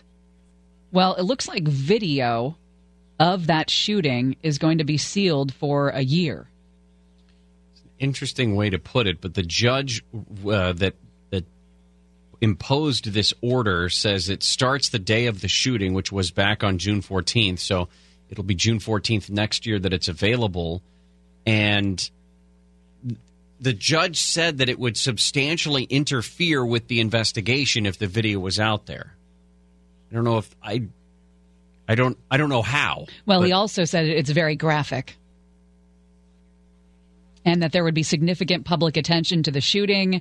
And maybe if there are going to be charges brought, they don't want um, it to be tried in the media. Well- I guess that would interfere with, with, with his rights. Right, and the judge did say that releasing it could potentially result in harm to the suspect uh, and could interfere with the jury trial process and any potential subsequent prosecution. So, I guess that part of it does make sense. Uh, a sad death to tell you about. Uh, Nobel laureate Toni Morrison has died at the age of uh, 88. I opening books that she wrote, and I mentioned it earlier. It's really rare that you um, achieve such critical success and commercial success, but her books were wildly praised by normal everyday readers like us, as well as the literary community. First Uh, African American to win the prize for literature. First black woman. Um, she was by her early 60s. She had written just six novels, and that was enough for her to get the the Nobel uh, Literature Prize in 1993. We told you a story yesterday about this uh, Brazilian drug dealer who was trying to get out of a prison by dressing up as his daughter and wearing a really bad rubber mask over his entire head. They found him. They unmasked him on camera. It was shared via social media. The convicted drug dealer goes by the name Shorty Clauvino da Silva. Hanged himself in jail. He had tried to walk out the front door of the maximum security prison while impersonating his 19 year old daughter, who, by the way, was left in the prison while he was walking out viral footage showed him removing the costume, which included a, a girl's t shirt, this over the top mask, long black wig, glasses. They are launching an investigation into the uh, apparent suicide. He's been he'd been serving a sentence of 74 years in prison, which is understandable why he would want to get out at that point. That is on our webpage as well, if you're curious about that. Um, one of my favorite stories of the day. You know, those gender reveal parties have just gotten way out of hand. We kind of did one of those. You did. Not not anything like, you know, lighting a fire and seeing which color smoke comes out of it or anything like that. but we had a friend of ours uh, we had the doctor write the gender down and we gave it to a friend of ours and she planned the party. That you were well be- uh, uh, before your time. Yeah, it was seven see, almost 17 years ago. Gosh, you're getting up there. Okay. I'm just kidding. I'm Take a just nap. No, I'm. let- Let's get back into the field with the poppies and the and the bunnies. Too late. We're going to be nice again. Too old for poppies. Uh, anyway, the woman who I thought invented gender reveal parties after the Hoffmanns did, she is begging everyone to stop. It's not for the reason you may think it is. Gary and Shannon will continue in a moment.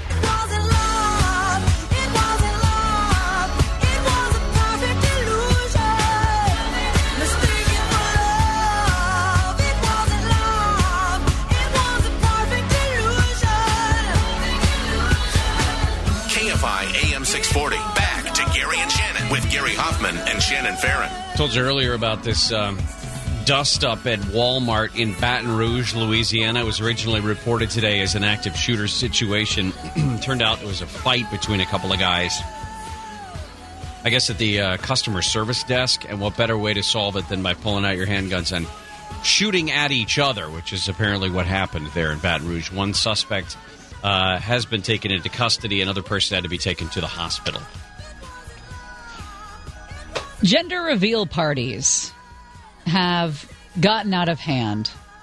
I like how the New York Times says the gender reveal party has been around for as long as Instagram has, and the two have gotten out of hand at roughly the same speed. I could not agree more. Um, the mother, who's credited with inventing these, is begging for people to stop. Her name's Jenna. She's from Los Angeles, and she is a blogger. And she was expecting her first child back in 2008 and decided to have a party. And the party was covered by Bump magazine. And it seems like she probably did the uh, the cake gender reveal, which was pretty common when this thing first started. That's the Where one where you, you you bake a cake that's a certain color and then hide it in frosting. Yes, but you don't. You have the usually don't you have the the bakery or whatever, you bring them the results and they Oh, make yeah. it and Yeah. so it's it's revealing to you and to your friends, I think. I mean some of them would be some parents would know, but some of them I think prefer to have it be a surprise until the party. Um it's escalated past the cakes. People are lighting fires now. Well, literally, there was Yeah. there was a guy in Arizona who started a forty-seven thousand acre fire uh, when, if I'm not mistaken, he was shooting at targets, Mhm. and the targets were supposed to explode in either blue smoke or pink smoke. A car burst into flames while announcing a girl last year in Australia. And the thing with with Instagram and with these gender reveal parties is that it's it's like this one upmanship culture of how can my gender party be better than your gender party? How can I go above and beyond? So anyway, that's not Jenna's problem with it. She says now her problem with it is the obsession over gender. She says, Who cares what gender the baby is? She says, I did at the time in 2008 because we didn't live in 2019 and did not know what we know now. That assigning focus on gender at birth leaves out so much of their potential and talents that have nothing to do with what's between their legs. Well, let me run this up the flagpole. I was lucky enough in my two kids' lives, early lives, gestational areas with time periods, that their gender in utero was fairly clear physiologically. We could tell what we were working with or what they were working with, would be work, whatever in the event that you go to the doctor and you get a sonogram and they go, "Yeah, you know what? We're going to let this we're going to let this develop a little bit more before we give you a one way or the other type thing." And then a few weeks later, the doctor still goes, "Yeah, well, you know what? This is a sort of an odd situation. We're not quite certain what's going on down there." What do you do with that gender reveal party? I mean, for I would assume you just we're not going to do it. We're just going to do normal baby shower. We're not going to worry about. You don't. Yeah, you would just wait till the the baby pops out. Not not everybody has to have a gender reveal party. Oh, but I think they do. I wouldn't. You wouldn't. Which part? You would want to know, and you wouldn't care, or you wouldn't want it the surprise of it in front of everybody. I wouldn't throw a party for no reason. well, there You know? are a lot of people who've got a lot of time on their hands. I know. I know. Um, mine was that we had a son. I think it's less about the the. I think her problem is less about the. Uh, I think it's more about the whole.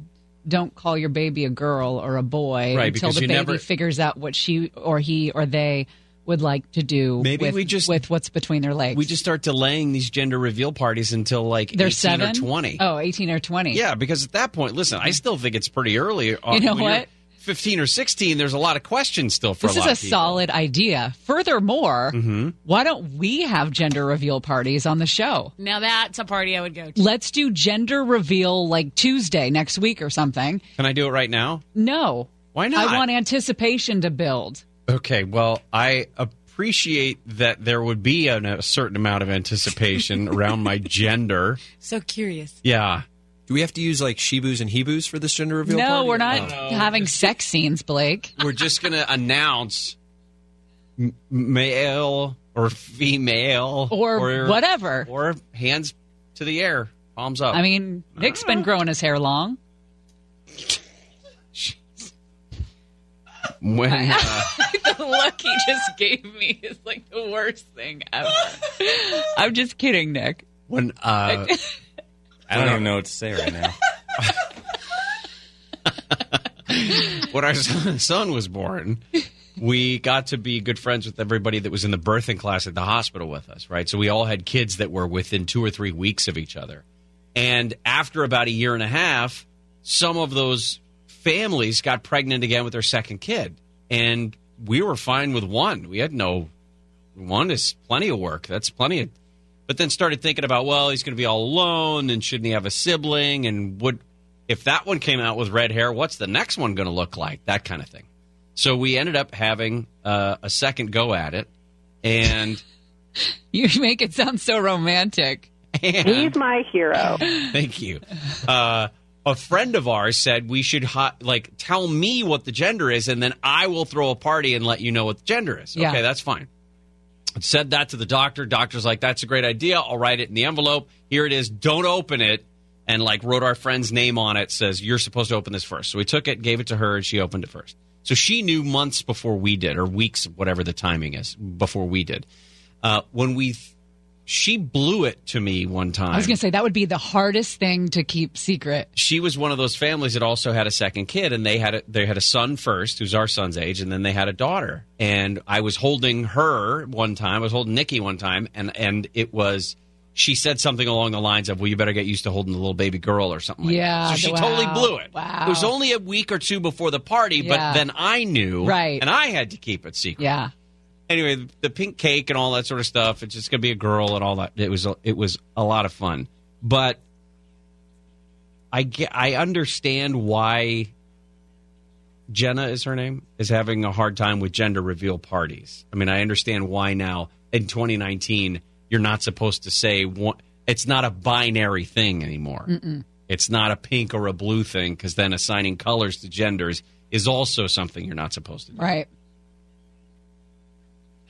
So if you and your wife have another baby, don't Wow, tell me what the no. gender is and not- then expect me to keep it secret because I'm not that friend. I don't I'm think so it's happening. excited. When? No, no, I don't think so. That's not a no. What are the odds on it being another redhead? Slim. How recessive is it? Very slim. we can put some very money into this pot. Take bets on this baby. Gary and Shannon, uh, Swamp Watch when we come back. We're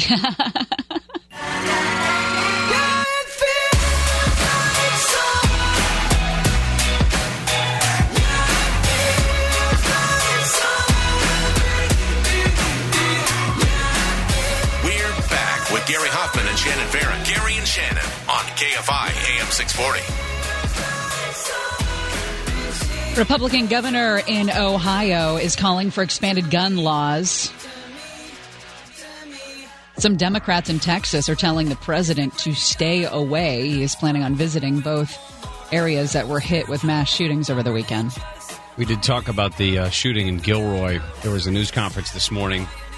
Gilroy police said that they had found a, a list of potential targets that the uh, shooter was looking at outside of the Garlic Festival, including religious groups, U.S. government buildings, etc. Also today, there was a uh, a funeral for the 13 year old girl who was killed in that shooting at the Gilroy Garlic Festival. Uh, two days from today, she would have turned 14. We uh, it's time for Swamp Watch at 12:30. Drain the swamp. We're going to drain the swamp of Washington. We're going to have fun doing it. We're all doing it together. Drain the Swamp Watch. Well, we have talked a lot the past couple days about the focus, the FBI's focus, primarily on domestic terrorism and where it falls on the priority list. We, uh, since 9 11, has focused on radical Islamic extremism, but there are some senators that want to see some priorities shifting around. Aaron Katersky is joining us live from New York with the latest on all of this. Aaron, what's going on? Yeah, you remember uh, the president used to call call out Democrats for not using the phrase radical Islamic terrorism, and that was a campaign rallying cry. Now there's kind of the a clamor to, to put the same kind of attention on domestic terrorism, a threat to the American people and our democracy. The FBI Agents Association said. And there is a concern that domestic terrorism is not a federal crime the way um, Islamic terrorism is considered. And so there is a, a, a growing call, not only from the FBI Agents Association, but from the top senators on the Senate uh, Intelligence Committee to uh, make it a federal statute so that it can be prosecuted. And they think that would help the FBI and other agencies better track domestic terrorists, which um, the, the senators say they're concerned a little slow on the uptake. Isn't isn't part of the issue the uh, definition of terrorism is hard to come by when you're dealing with uh, the an internal threat like this? Well, I, I, but but there's there's the semantics, but then there's the actual statute, and and for something c- to be considered a crime of terrorism, it has to fit certain criteria, and so I think what what they're after here is is statutory language, so that they can you know, uh, apply all of the, the, the counterterrorism measures to a particular crime. And the number of attacks carried out by actual domestic terrorists is on the rise, according to the FBI. And and you know the the ones they don't know about or they can't stop is what really concerns them. So they're, they're it, it's it's a push for additional resources. Uh, obviously, it helps to have an official crime of domestic terrorism on the books when you move forward with prosecution. But can't the FBI, and has this been addressed yet for the FBI to prioritize these cases? I mean, even though there there wasn't a statute that existed, um, not yet. Can't they? They they know what it looks like. Uh, well, they do, but they're prohibited from reviewing or even looking at First Amendment activity. So just hateful rhetoric isn't enough. Um, alarming though it may be, the FBI is prohibited from from opening an investigation based on just somebody's words.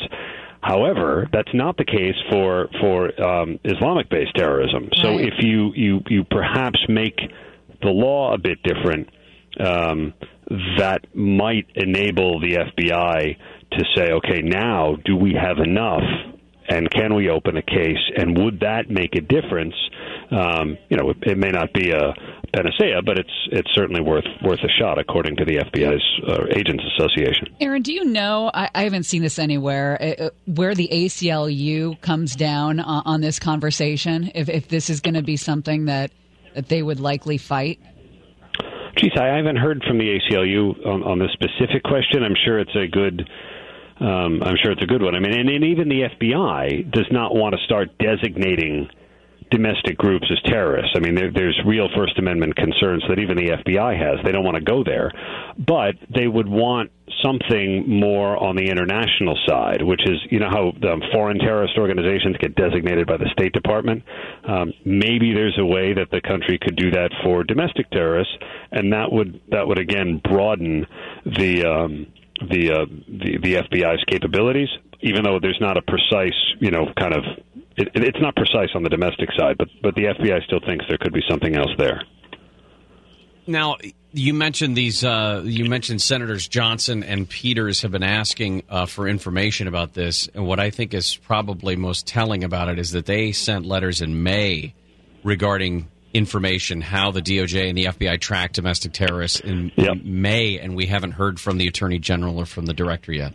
That, that's right. In fact, in their letter um, that was sent just, uh, I guess it's stated yesterday, they say that back in May they requested information about how the Justice Department is is um, protecting Americans from domestic terrorism, and they requested a response by the end of May. And to date, the Justice Department hasn't provided one. And then they list Virginia Beach, Gilroy, California, El Paso, Texas, Dayton, Ohio, collectively 46 people dead and 72 injured.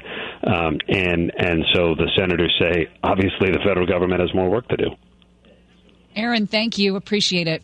Okay, guys. Aaron Katersky there with the latest in New York. Again, looking for ways to combat domestic terrorism and trying to sort of flesh out the definition of what that is and how the FBI and the Department of Justice can uh, can combat that in D.C. while we're dealing with it out here. Uh, a couple of uh, lighter-hearted stories out of Washington D.C., including Michael Avenatti saying he's not ruling out another run for the presidency. Oh Lord! The first one uh, was so Can't spectacular. some people just go away and never resurface?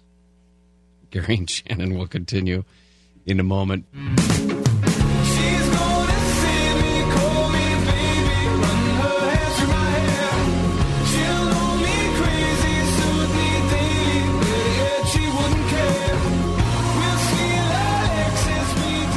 KFI AM 640. Gary Hoffmann. Shannon Farren. Back to Gary and Shannon.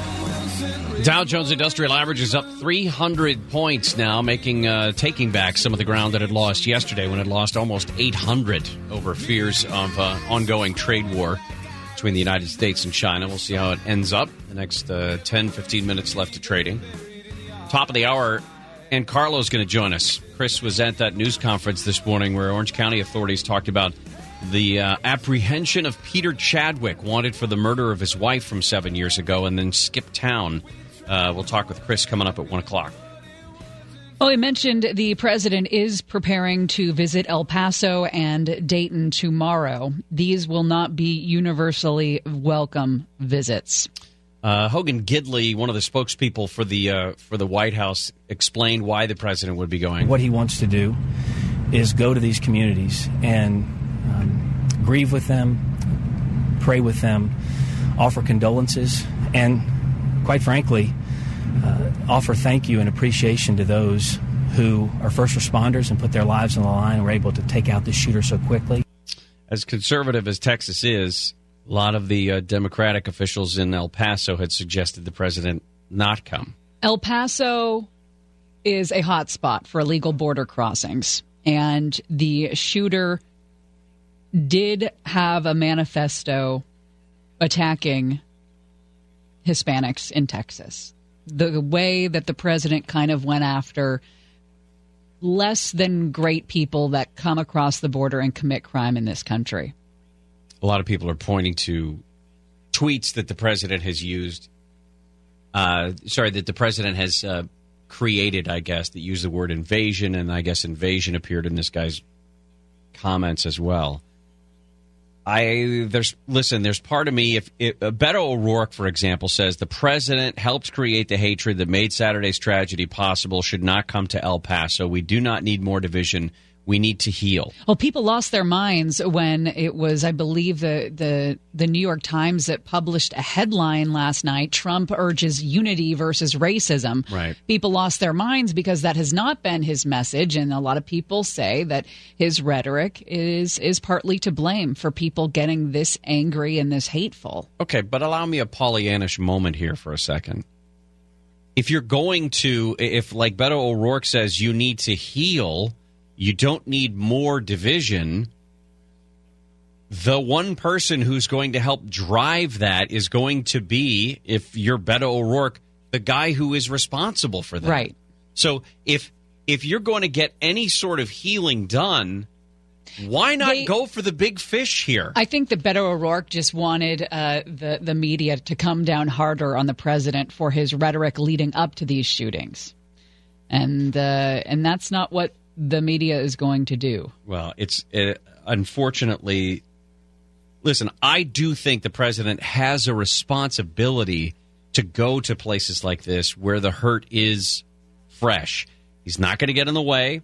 Uh, they we've seen this before in times of disaster. Presidents that go to areas like uh, um, I don't know Louisiana after Hurricane Katrina or Mississippi, they're able to stay enough out of the way that they're not going to cause any problems.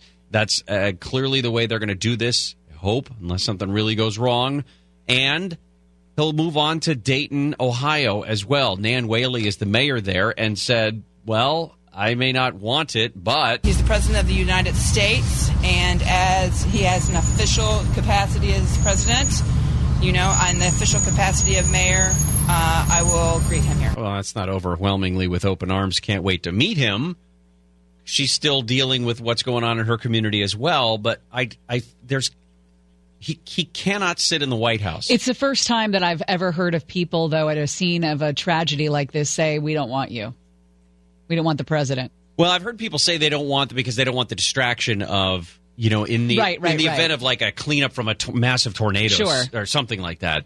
I've I've I've heard that, but because of politics, I haven't heard this before. At least not to this level. I've got some 2020 news. Mhm. In the first primary state of New Hampshire, Biden still has a lead, but it's dwindling. A small lead over Bernie Sanders, and it looks like Elizabeth Warren also posting solid gains there in New Hampshire, and they say they're, clo- they're those two are closing the gap on Biden.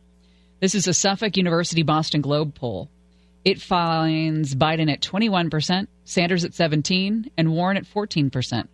You know what's amazing to me is still we, we talk about all of these other candidates and how low they are in the polls outside of that. Kamala Harris is at 8% right now. 8. Pete Buttigieg 6%. For some reason, Tulsi Gabbard is spiking at 3%. And by spiking, I'm being slightly facetious, but that's tripled her support since before the debates, the second debate. Cory Booker is at 1%. And Beto O'Rourke, who at one moment, remember, they'd had a giant Vanity Fair article about Beto O'Rourke. He was the second coming of insert name of young, handsome politician here. He's he's polling right now at nothing. Blake is polling at nothing in New Hampshire right now, and so is Beto O'Rourke. Michael Avenatti may run for president once again. Did you see that? Yeah, he told CNBC late Friday that he is thinking about jumping into that 2020 field of candidates. He said the odds of him getting into the race are at about 50 50, and he's going to make the decision in a few months. It's going to be too late at that point, isn't it? Yes. Uh, I would just love to see him go up against actual politicians to talk about things. I Would mean, you? Well, I would love to hear. Could you imagine Michael Avenatti getting into a policy discussion with somebody like Elizabeth Warren? No. who I is a she would- complete nerd when it comes to politics and Eat policy. Uh, him up and chew him out. Wait, you know what I mean? Eat him up and and spit him out. Spit him out. It's all There's bad. There's a lot of chewing. It's all Yeah, bad. she'd masticate all over that guy. that whole analogy was terrible. um, yeah. anyway. uh, Anyway. yeah, Want a fugitive update? I do. Good. Peter Chadwick is a guy who'd been on the run from Orange County authorities for seven years after he, well, technically four, but seven years ago, his wife was killed. They believe he did it. He decided to skip town, skip the country, as a matter of fact. Well, they picked him up. Kris Ankarlo is going to join us. So we're going to talk more about all of this when we come back. Gary and Shannon will continue. Use this because I don't want um, our neighborhoods to have a, a ton of cars moving in and out. We're trying to just be as succinct as possible. I'll be on National Night Out. Chief Biehl, are you going? Yeah, so we're all yeah we're all going, um, and we'll be we'll be on a bus as well. This is an update out of Dayton, uh, Ohio. Mayor Nan uh, Whaley is uh, giving an All right, update uh, on the uh, mass shooting that over took to place Chief there. Biehl to provide an update on the investigation. Thank you, Mayor. I'm joined this afternoon with uh, Todd Wickerham, the special agent in charge for the Cincinnati FBI office. We'll provide a brief but important update on the progress investigation of the mass shooting that occurred in the city of Dayton on August 4th. While we do not have true clarity of motive of the assailant, based upon evidence obtained, we do have a more developed picture of the evolving mindset of the assailant. The materials reviewed thus far reveal that the individual had a history of obsession with violent ideations to include mass shootings and had expressed a desire to commit a mass shooting. Subsequent material has revealed an orientation toward violent ideologies which elevate this case to one of federal interest. Thus, the FBI will be taking a central role in certain aspects of this case, while the Dayton Police Department continues to focus on the homicide investigation. So I now ask Agent Wickerham to provide more information about this shift in investigative focus. However, I will clarify that the information provided will be very limited and not likely to be expan- expanded upon uh, what is already being shared. Agent.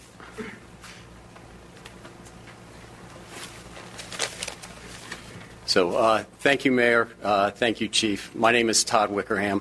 I'm the special agent in charge for the FBI Cincinnati field office. So, the Dayton Police and the FBI have a long history of working together side by side in this community, including very, very important joint terrorism task force assignments that Dayton police officers have, as well as our Safe Streets task force. So, working together is nothing new for us. An FBI agent showed up in the early morning hours in the Oregon district after this horrific mass attack. So our investigation with Dayton Police is ongoing. We have not made any final investigative conclusions into the motive of the shooter or if he was assisted by any other people in this attack. However, we have uncovered evidence throughout the course of our investigation that the shooter was exploring violent ideologies. And based upon this evidence, we're initiating an FBI investigation side by side with the Dayton Police homicide investigation to make sure we get to the bottom and we explore everything and we try to understand the best we can why uh, this horrific attack happened. So, as we continue to conduct this investigation, we are striving to do three things. What? To figure out three things. What, if any, ideology influenced the attacker to conduct this attack? Who, if anyone, helped him or had any advance knowledge of his intentions to conduct this attack? And why he committed this specific act of violence? One piece of evidence does not necessarily constitute a motive, hence the need for a thorough, methodical investigation. The case is ongoing, so we cannot provide any detailed information into our investigative activities at this time. It's absolutely critical that we do this investigation the right way. This community and our country deserves an answer as to why this happened. So we ask anybody with additional information regarding this investigation to provide that information to the FBI tip line. It's a tip line that's available 24 7 for somebody to give information. That tip line is 1 800 call FBI. If you call there and ask to give information about the Dayton, Dayton shooting, uh, somebody will take that information and provide it both to the Dayton Police Department and to the FBI. There's another outlet in which people can provide any type of digital evidence that they may have collected, whether on that night or any social media evidence that they may feel is relevant to why this attack happened. And that can be provided at www.fbi.gov backslash Dayton shooting. And I also want to thank all the organizations in this community that have stepped up to help the grieving process and the healing process begin here in Dayton. I'll take a couple questions. Agent, can you explain the violent ideology? What violent ideology is it that you're interested in? So I'm not going to get into specifics as what we found because we're so early in this investigation. There is so much more material to go through and evidence to obtain in this investigation. But uh, we have found very specific violent ideologies that the shooter, um, we know, followed and was interested in. So that has uh, given us enough information to open up an FBI investigation to make sure we have every single tool, every investigative capability to figure out why this happened and to try to make sure it doesn't happen again. To be clear, there's a, predicate for a federal investigation. That would be something having to do with either politics, religion, race, that sort of thing, right? So uh, anybody that uh, wants to uh, to do violence, that is part of uh, what has to be shown to investigate a federal investigation of this type.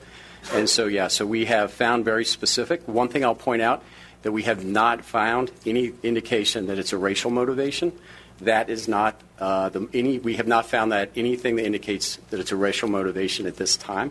I'm not. You know, again, we have a lot to go through. So, um, but uh, different violent ideologies um, will cause an uh, investigation to be initiated, and we have found evidence of a violent ideology. But I'm not going to. I'm not going to get.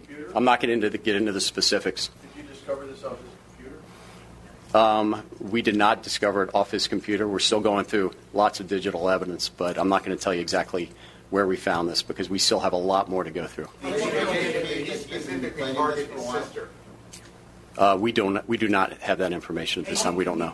Can you define what a violent ideology, I mean, just in general terms, what do you mean by violent ideology? This means a pre-existing ideology that exists that he subscribes to, or what does it mean specifically? So what we what we saw in this is uh, this individual, the shooter, uh, the attacker in this case, um, very specifically seeking out um, information that uh, promotes violence. How far back in his past are you going? Reports of a hit list in high school? I mean, going back there? We are going back uh, as far as we need to to find uh, try to find out why he did this, and also if anybody else knew about this or was involved with this. Is that anything that he was planning this event, or that he was planning to do a different type of event, or, or how premeditated was this event? Uh, we don't know it at this time. Agent, do you have any knowledge of him having any, any uh, mental illnesses, rather? I, I don't have that information uh, at this time. I'm not going to get any more specifics about what we do or what, what we do not know. Did the events in El Paso affect the timeline of this at all? Uh, we have not seen any evidence that uh, the events in El Paso influenced him at this point. Again, we have lots of evidence to go through. Did you have any radar prior to this incident? Final question. Did he have any No, we have no evidence that the, F- the shooter was on the FBI's radar prior to this event. That's it. Thank Thank you. Thank you, Special Agent. Uh, next, I'm going to invite uh, Assistant Chief Matt Carper to the podium to discuss the President of the United States' visit tomorrow. Thank you, Mayor. I know there's been a, a lot of interest in um, in a potential visit from uh, the the president into the Miami Valley area tomorrow. Uh, we don't have the specifics yet. As soon as we can get uh, more um, additional information as it unfolds, we'll release what we're able to release to the public. Uh, I know any closures uh, or inconveniences, interruptions would be minimal, so we do understand that. So we'll uh, share more information as it becomes available and as we're able to. That's all I'm able to offer right now. Will the family be meeting with the president privately? I'm sorry? Will the families of the victims be meeting with the president privately? I'll be able to uh, give you more information as uh, as the details are confirmed. What about protests? Thank you. Any word, of any protest plan? I, I'm not aware of any uh, any organized protests tomorrow. Can you talk about manpower? Uh, Is there going to be extra police on the scene uh, at the routes? What's that going to look? With uh, with any uh, presidential visit or motorcade um, going back uh, decades, uh, that is the case. Sir, at the White House debate, Kellyanne Conway suggested that the Secret Service had communicated to the president that both Dayton and El Paso are safe and ready for the president's visit. Would you agree with that characterization, that assessment? Is Dayton ready at this moment? We are always ready for uh, any kind of dignitary protection assignment. Uh, like I said, going back decades, we've provided those, and uh, and sometimes multiple occasions per year. So yes, Given the circumstance that happened here. that is correct. We are ready. Can I ask Thank one you. more question of the agent? Just, just one more. You said that he wasn't influenced by events in El Paso, correct? I didn't say that. No, I said we don't have not developed any evidence at this point that says that he's influenced by El Paso. Have any evidence developed that he was influenced by other events? We've had several recently. Um, we still have a lot of evidence to go through, so uh, I'm not going to say anything else about that. As far as the shooter's history with this hit list you've been hearing about, is that something we started to look into, whether he's been, he was disciplined at any point, whether that went to the juvenile courts at all, anything like that? We're, I, I think we've discussed everything we're going to discuss about the investigation. Uh, so, are there any other questions? I wonder about the chief, the homicide investigation. As you continue to look into that gun and the ammunition, have you found any evidence that there was any violation of current gun laws by the shooter? No, we have not. Could you speak to the podium? Yeah, they want to get that on. Their That'll be pretty digital. easy. No, we have not. So. Any new information leading up to why they may split up, the brother and the sister? I, I don't know that that's clear. I mean, we just we don't have any specific information to really understand that at this time. We just know it happened. What is your take on, on the governor's proposal uh, that he laid out today, 17-point plan? to You know, actually, I've been a little too busy to read the governor's proposal, so until I have a chance to, to read it and evaluate it, uh, I really can't comment. Sarah, can you reiterate what you said in the morning about the visit tomorrow from the president coming in and what people should do? We, well, you were you were all there, so I, um, I, I don't need to. I don't want to uh, keep on going, but you know, I don't know what you're really asking, frankly. Actually. You're welcoming the mayor. Oh yeah, as yeah, I will welcome him in the official capacity as mayor, since he is in the office of the president. Chief, the search warrant on the house, um, did they find any other guns or what kind of evidence was recovered from We're, we're not going to get any into the evidence that was seized in that search warrant. I mean, that's all part of the investigation, and we haven't a chance to even evaluate some of it yet at this point. So. Any update on the person who was driving in the car with them? Well, they're gonna they're gonna wrap so we're up. done talking about the investigation. So I think we're done. Again, uh, the mayor Nan Whaley and a couple of other city officials from Dayton, Ohio, including the uh, the FBI's special agent in charge, there with an update on the case today. Pretty much, uh, much ado about nothing. They just said that things that we already knew that this was a guy who had a history of obsession, of violent ideations. He expressed desire to commit a mass shooting. The FBI is going to be taking the lead because of, of that. They want to know if anyone helped him or anyone had advanced knowledge of what he was planning to do, and they did say that there was no evidence of racial motivation. Yeah, but that uh, that who helped him was one of the three things the FBI said they were going to be looking into the the ideology, if there was one that may have influenced him to act out violently like this. Who helped him, of course, and then why he may have committed this specific act of violence. What what about that place or those people? Was he in fact targeting? And again, the weird chapter in all of this is that he killed his own sister and her boyfriend. And they still say that they don't know if she was targeted or not. Coming up next, we will go live to Dayton, Ohio. Uh, we'll get more on that governor's plan. that they asked the police chief about there. Uh, plan to try to prevent future mass shootings in the state after a rally erupted in the chant of "Do something." Kris Ankarlo is still going to join us. Uh, we had to push him, but we're going to go to 1.30. We're going to talk with him about uh, that fugitive from Orange County, uh, wanted for the murder of his wife from several years ago. We'll do that when we come back. Gary and Shannon. Oh, oh, oh, I'm falling, so I'm taking my time on my ride. KFI AM 640. Back to Gary and Shannon with Gary Hoffmann and Shannon Farren.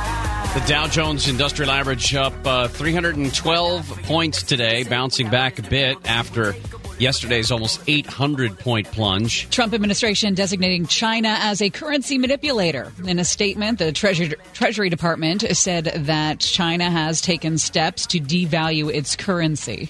President is uh, planning on uh, headed to El Paso, Texas, and Dayton, Ohio tomorrow to visit the scenes of the uh, the mass shootings that we saw over the weekend to talk with uh, with survivors, uh, family members of victims, and uh, of course politicians in the area. We just, in fact, heard from Dayton, Ohio, and the latest update on the investigation. Now that the FBI is going to be involved and take over in terms of looking into what prompted this guy to go up and shoot the uh, the Oregon district known um, in that area of Dayton for its nighttime activities. The governor has rolled out a 17 point action plan to try and prevent future mass shootings, kind of parting with his Republican Party in some of this.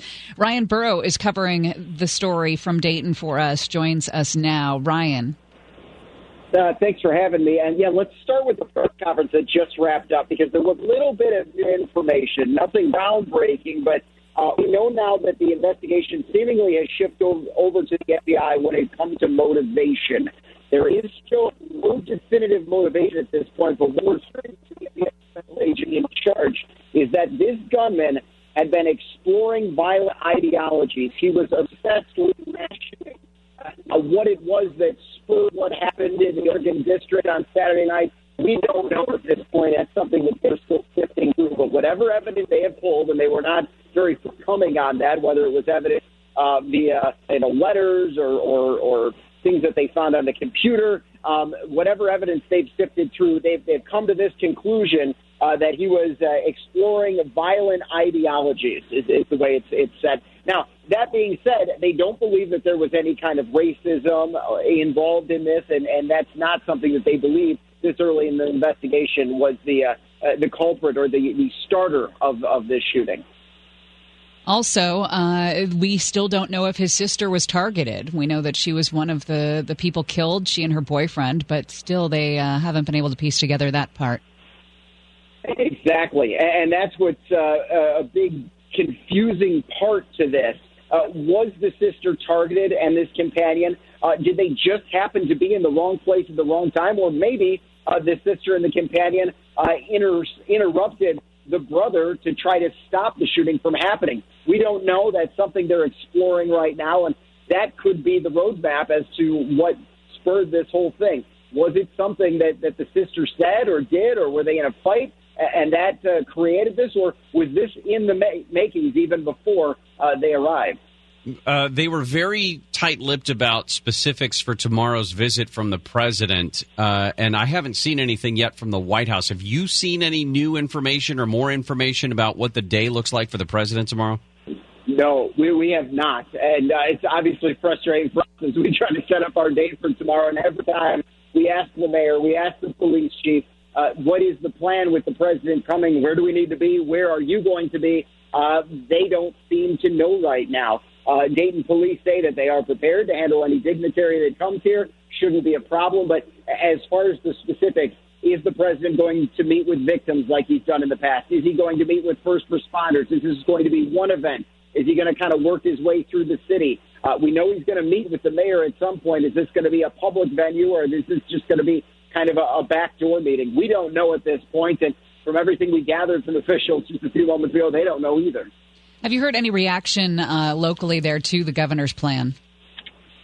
Yeah, so far uh, it seems pretty positive, at least from the officials we've spoken with. The mayor, uh, who's a Democrat, so the governor is a Republican, uh, says that it's a good first step. She doesn't agree with all of these 17 points necessarily, but Uh, she says they're in a lot better place right now to negotiate and talk about this than they were uh, just a few months ago. And uh, uh, there were other discussions going on about uh, about gun control and, and, and stopping these kinds of shootings. So she seemed uh, to take it on pretty positively. Uh, we saw Congressman Mike Turner, he's the congressman for this area, uh, says that he actually supports right now uh, banning assault weaponry. His daughter was in the Oregon district uh, when the shooting was going on. So um, it'll be interesting to see if these Republicans now uh, take that back to whatever their chambers are or whoever they can influence uh, and see if they can get movement on that uh, as we head down uh, down the road, both at the at the local level and at the federal level as well.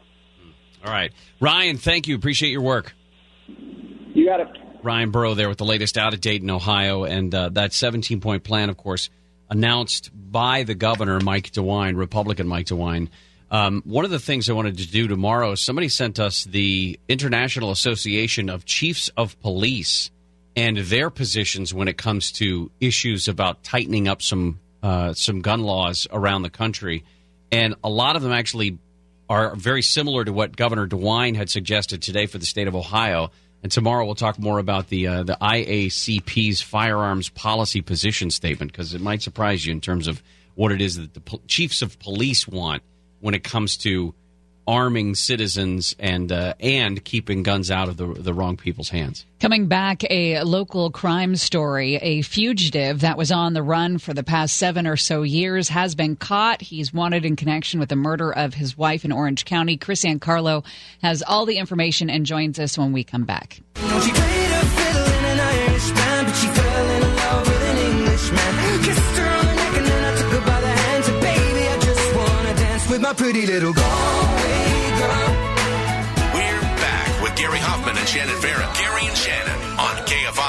640.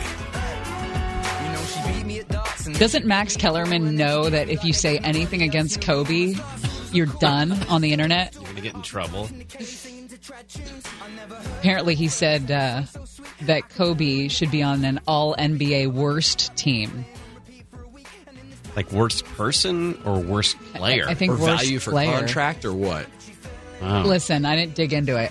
I just see that he's trending, and everyone is threatening his life on Twitter. Oh boy! Welcome to the club.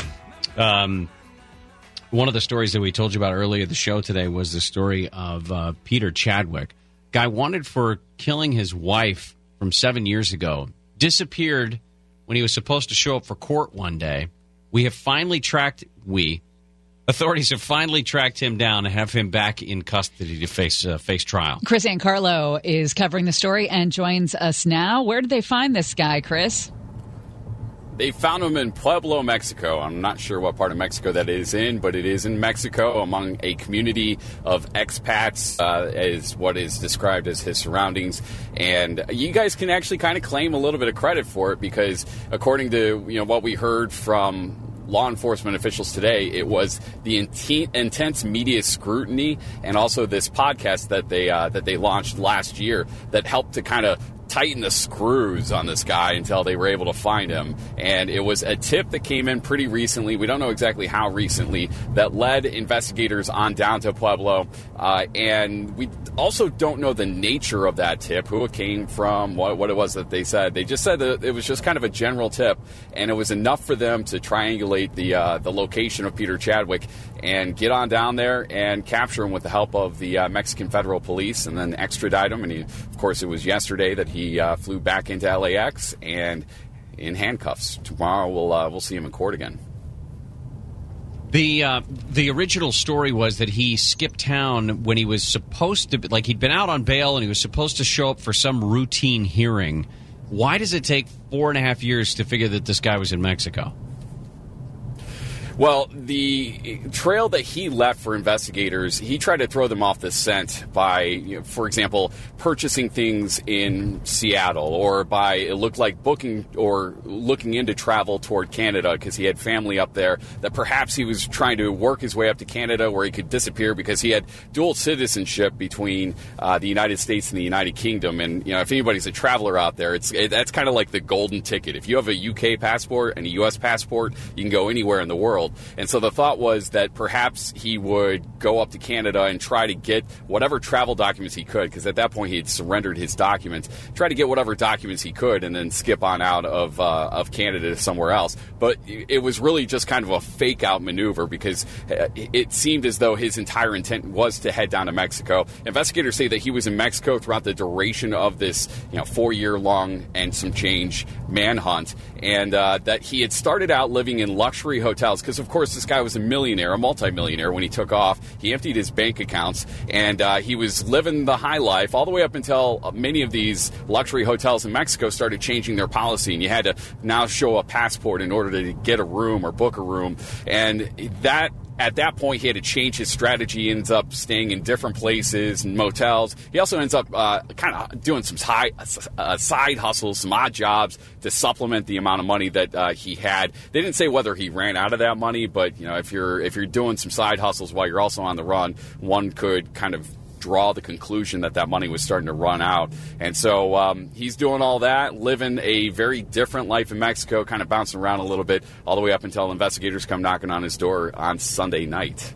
Can you go through what he had said at the time, what his when his wife was was missing, and and there were signs that there was some sort of struggle that went on in the home? Yeah, so uh, the way this was all triggered all the way back in uh, in 2012 was that um, he and his wife had disappeared. A friend had called police, said, "Hey, I'm concerned about them." They found, you know, just kind of a disheveled sort of uh, situation in the home. He ends up being found down near the Mexico border. And his story is that a handyman had uh, killed his wife, had forced him to drive the, his wife's body and to dispose of it. She was found in a dumpster rolled up into a carpet in San Diego County. And then, um, you know, that handyman had basically forced him to go through this entire thing. Pretty quickly, that story fell apart.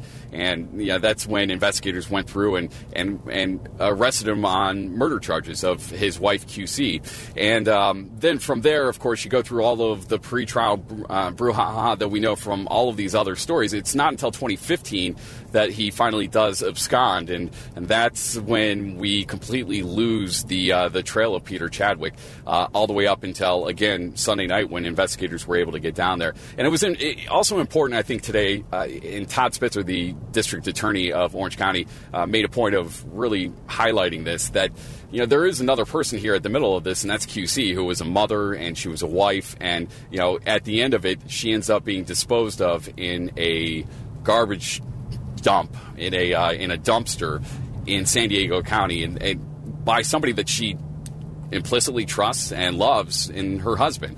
And uh, there had been perhaps some murmurs that there was a separation or a divorce coming down the pike. Perhaps that's a motive. These are all things I think we're going to get more clarity on as now it looks as though we're going to move toward a trial uh, at some point. You know, of course, we're still very much in the preliminary stages of the uh, of the legal story here. Do we know what happened to the three kids while he's been in Mexico?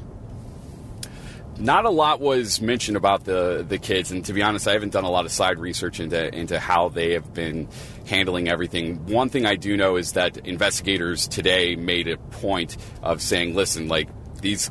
This family is is grieving. This is a, an important moment for them. You know, try to give them some distance and let them speak up when it, whenever it is that they want to speak up. And I think that's probably good advice. You know, I know people want to hear their story, but you know, think about having to process this. Like you you know, you're this guy, Peter Chadwick, now found after years of being on the run, and you weren't ever really sure if justice would be served. And that's got to be a really bittersweet moment if you're a, a family member. But uh, speaking of family members, there is some concern about whether or not Peter's family had helped him out along the way. And that is going to be, I think, the next pivot in this investigation, just seeing what sort of help he was offered by them. Kris Ankarlo, thank you. Great stuff. Yeah, of course, guys. Yeah, just a strange uh, belief that this guy was going to be able to get away with living in Mexico for so long. Yeah. Or, or I, I, maybe part of it is uh, you said this yesterday when we saw the picture of him after, after he'd been captured. The look of worrying, uh, just the the toll that that takes on your body for so long, uh, believing that you have to look over your shoulder for the rest of your life, and thankfully they got him. Yep. Gary and Shannon will continue in just a moment. AM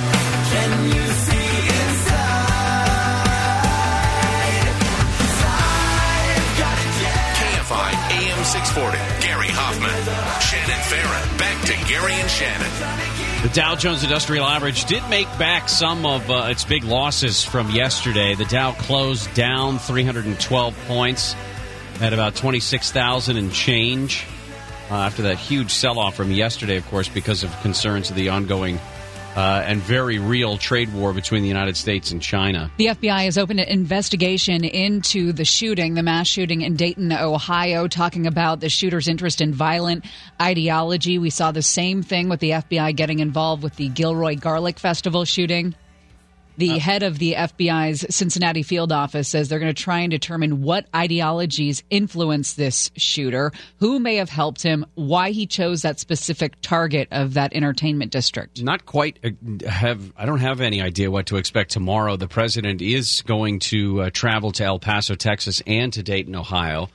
Uh, the at least the mayor of Dayton, Ohio, said in her capacity as mayor, she will welcome the man who is currently the president of the United States, which was a very backhanded way of saying she doesn't want him there. Right. Uh, some Democratic lawmakers in El Paso had also said they're not sure that they want him there.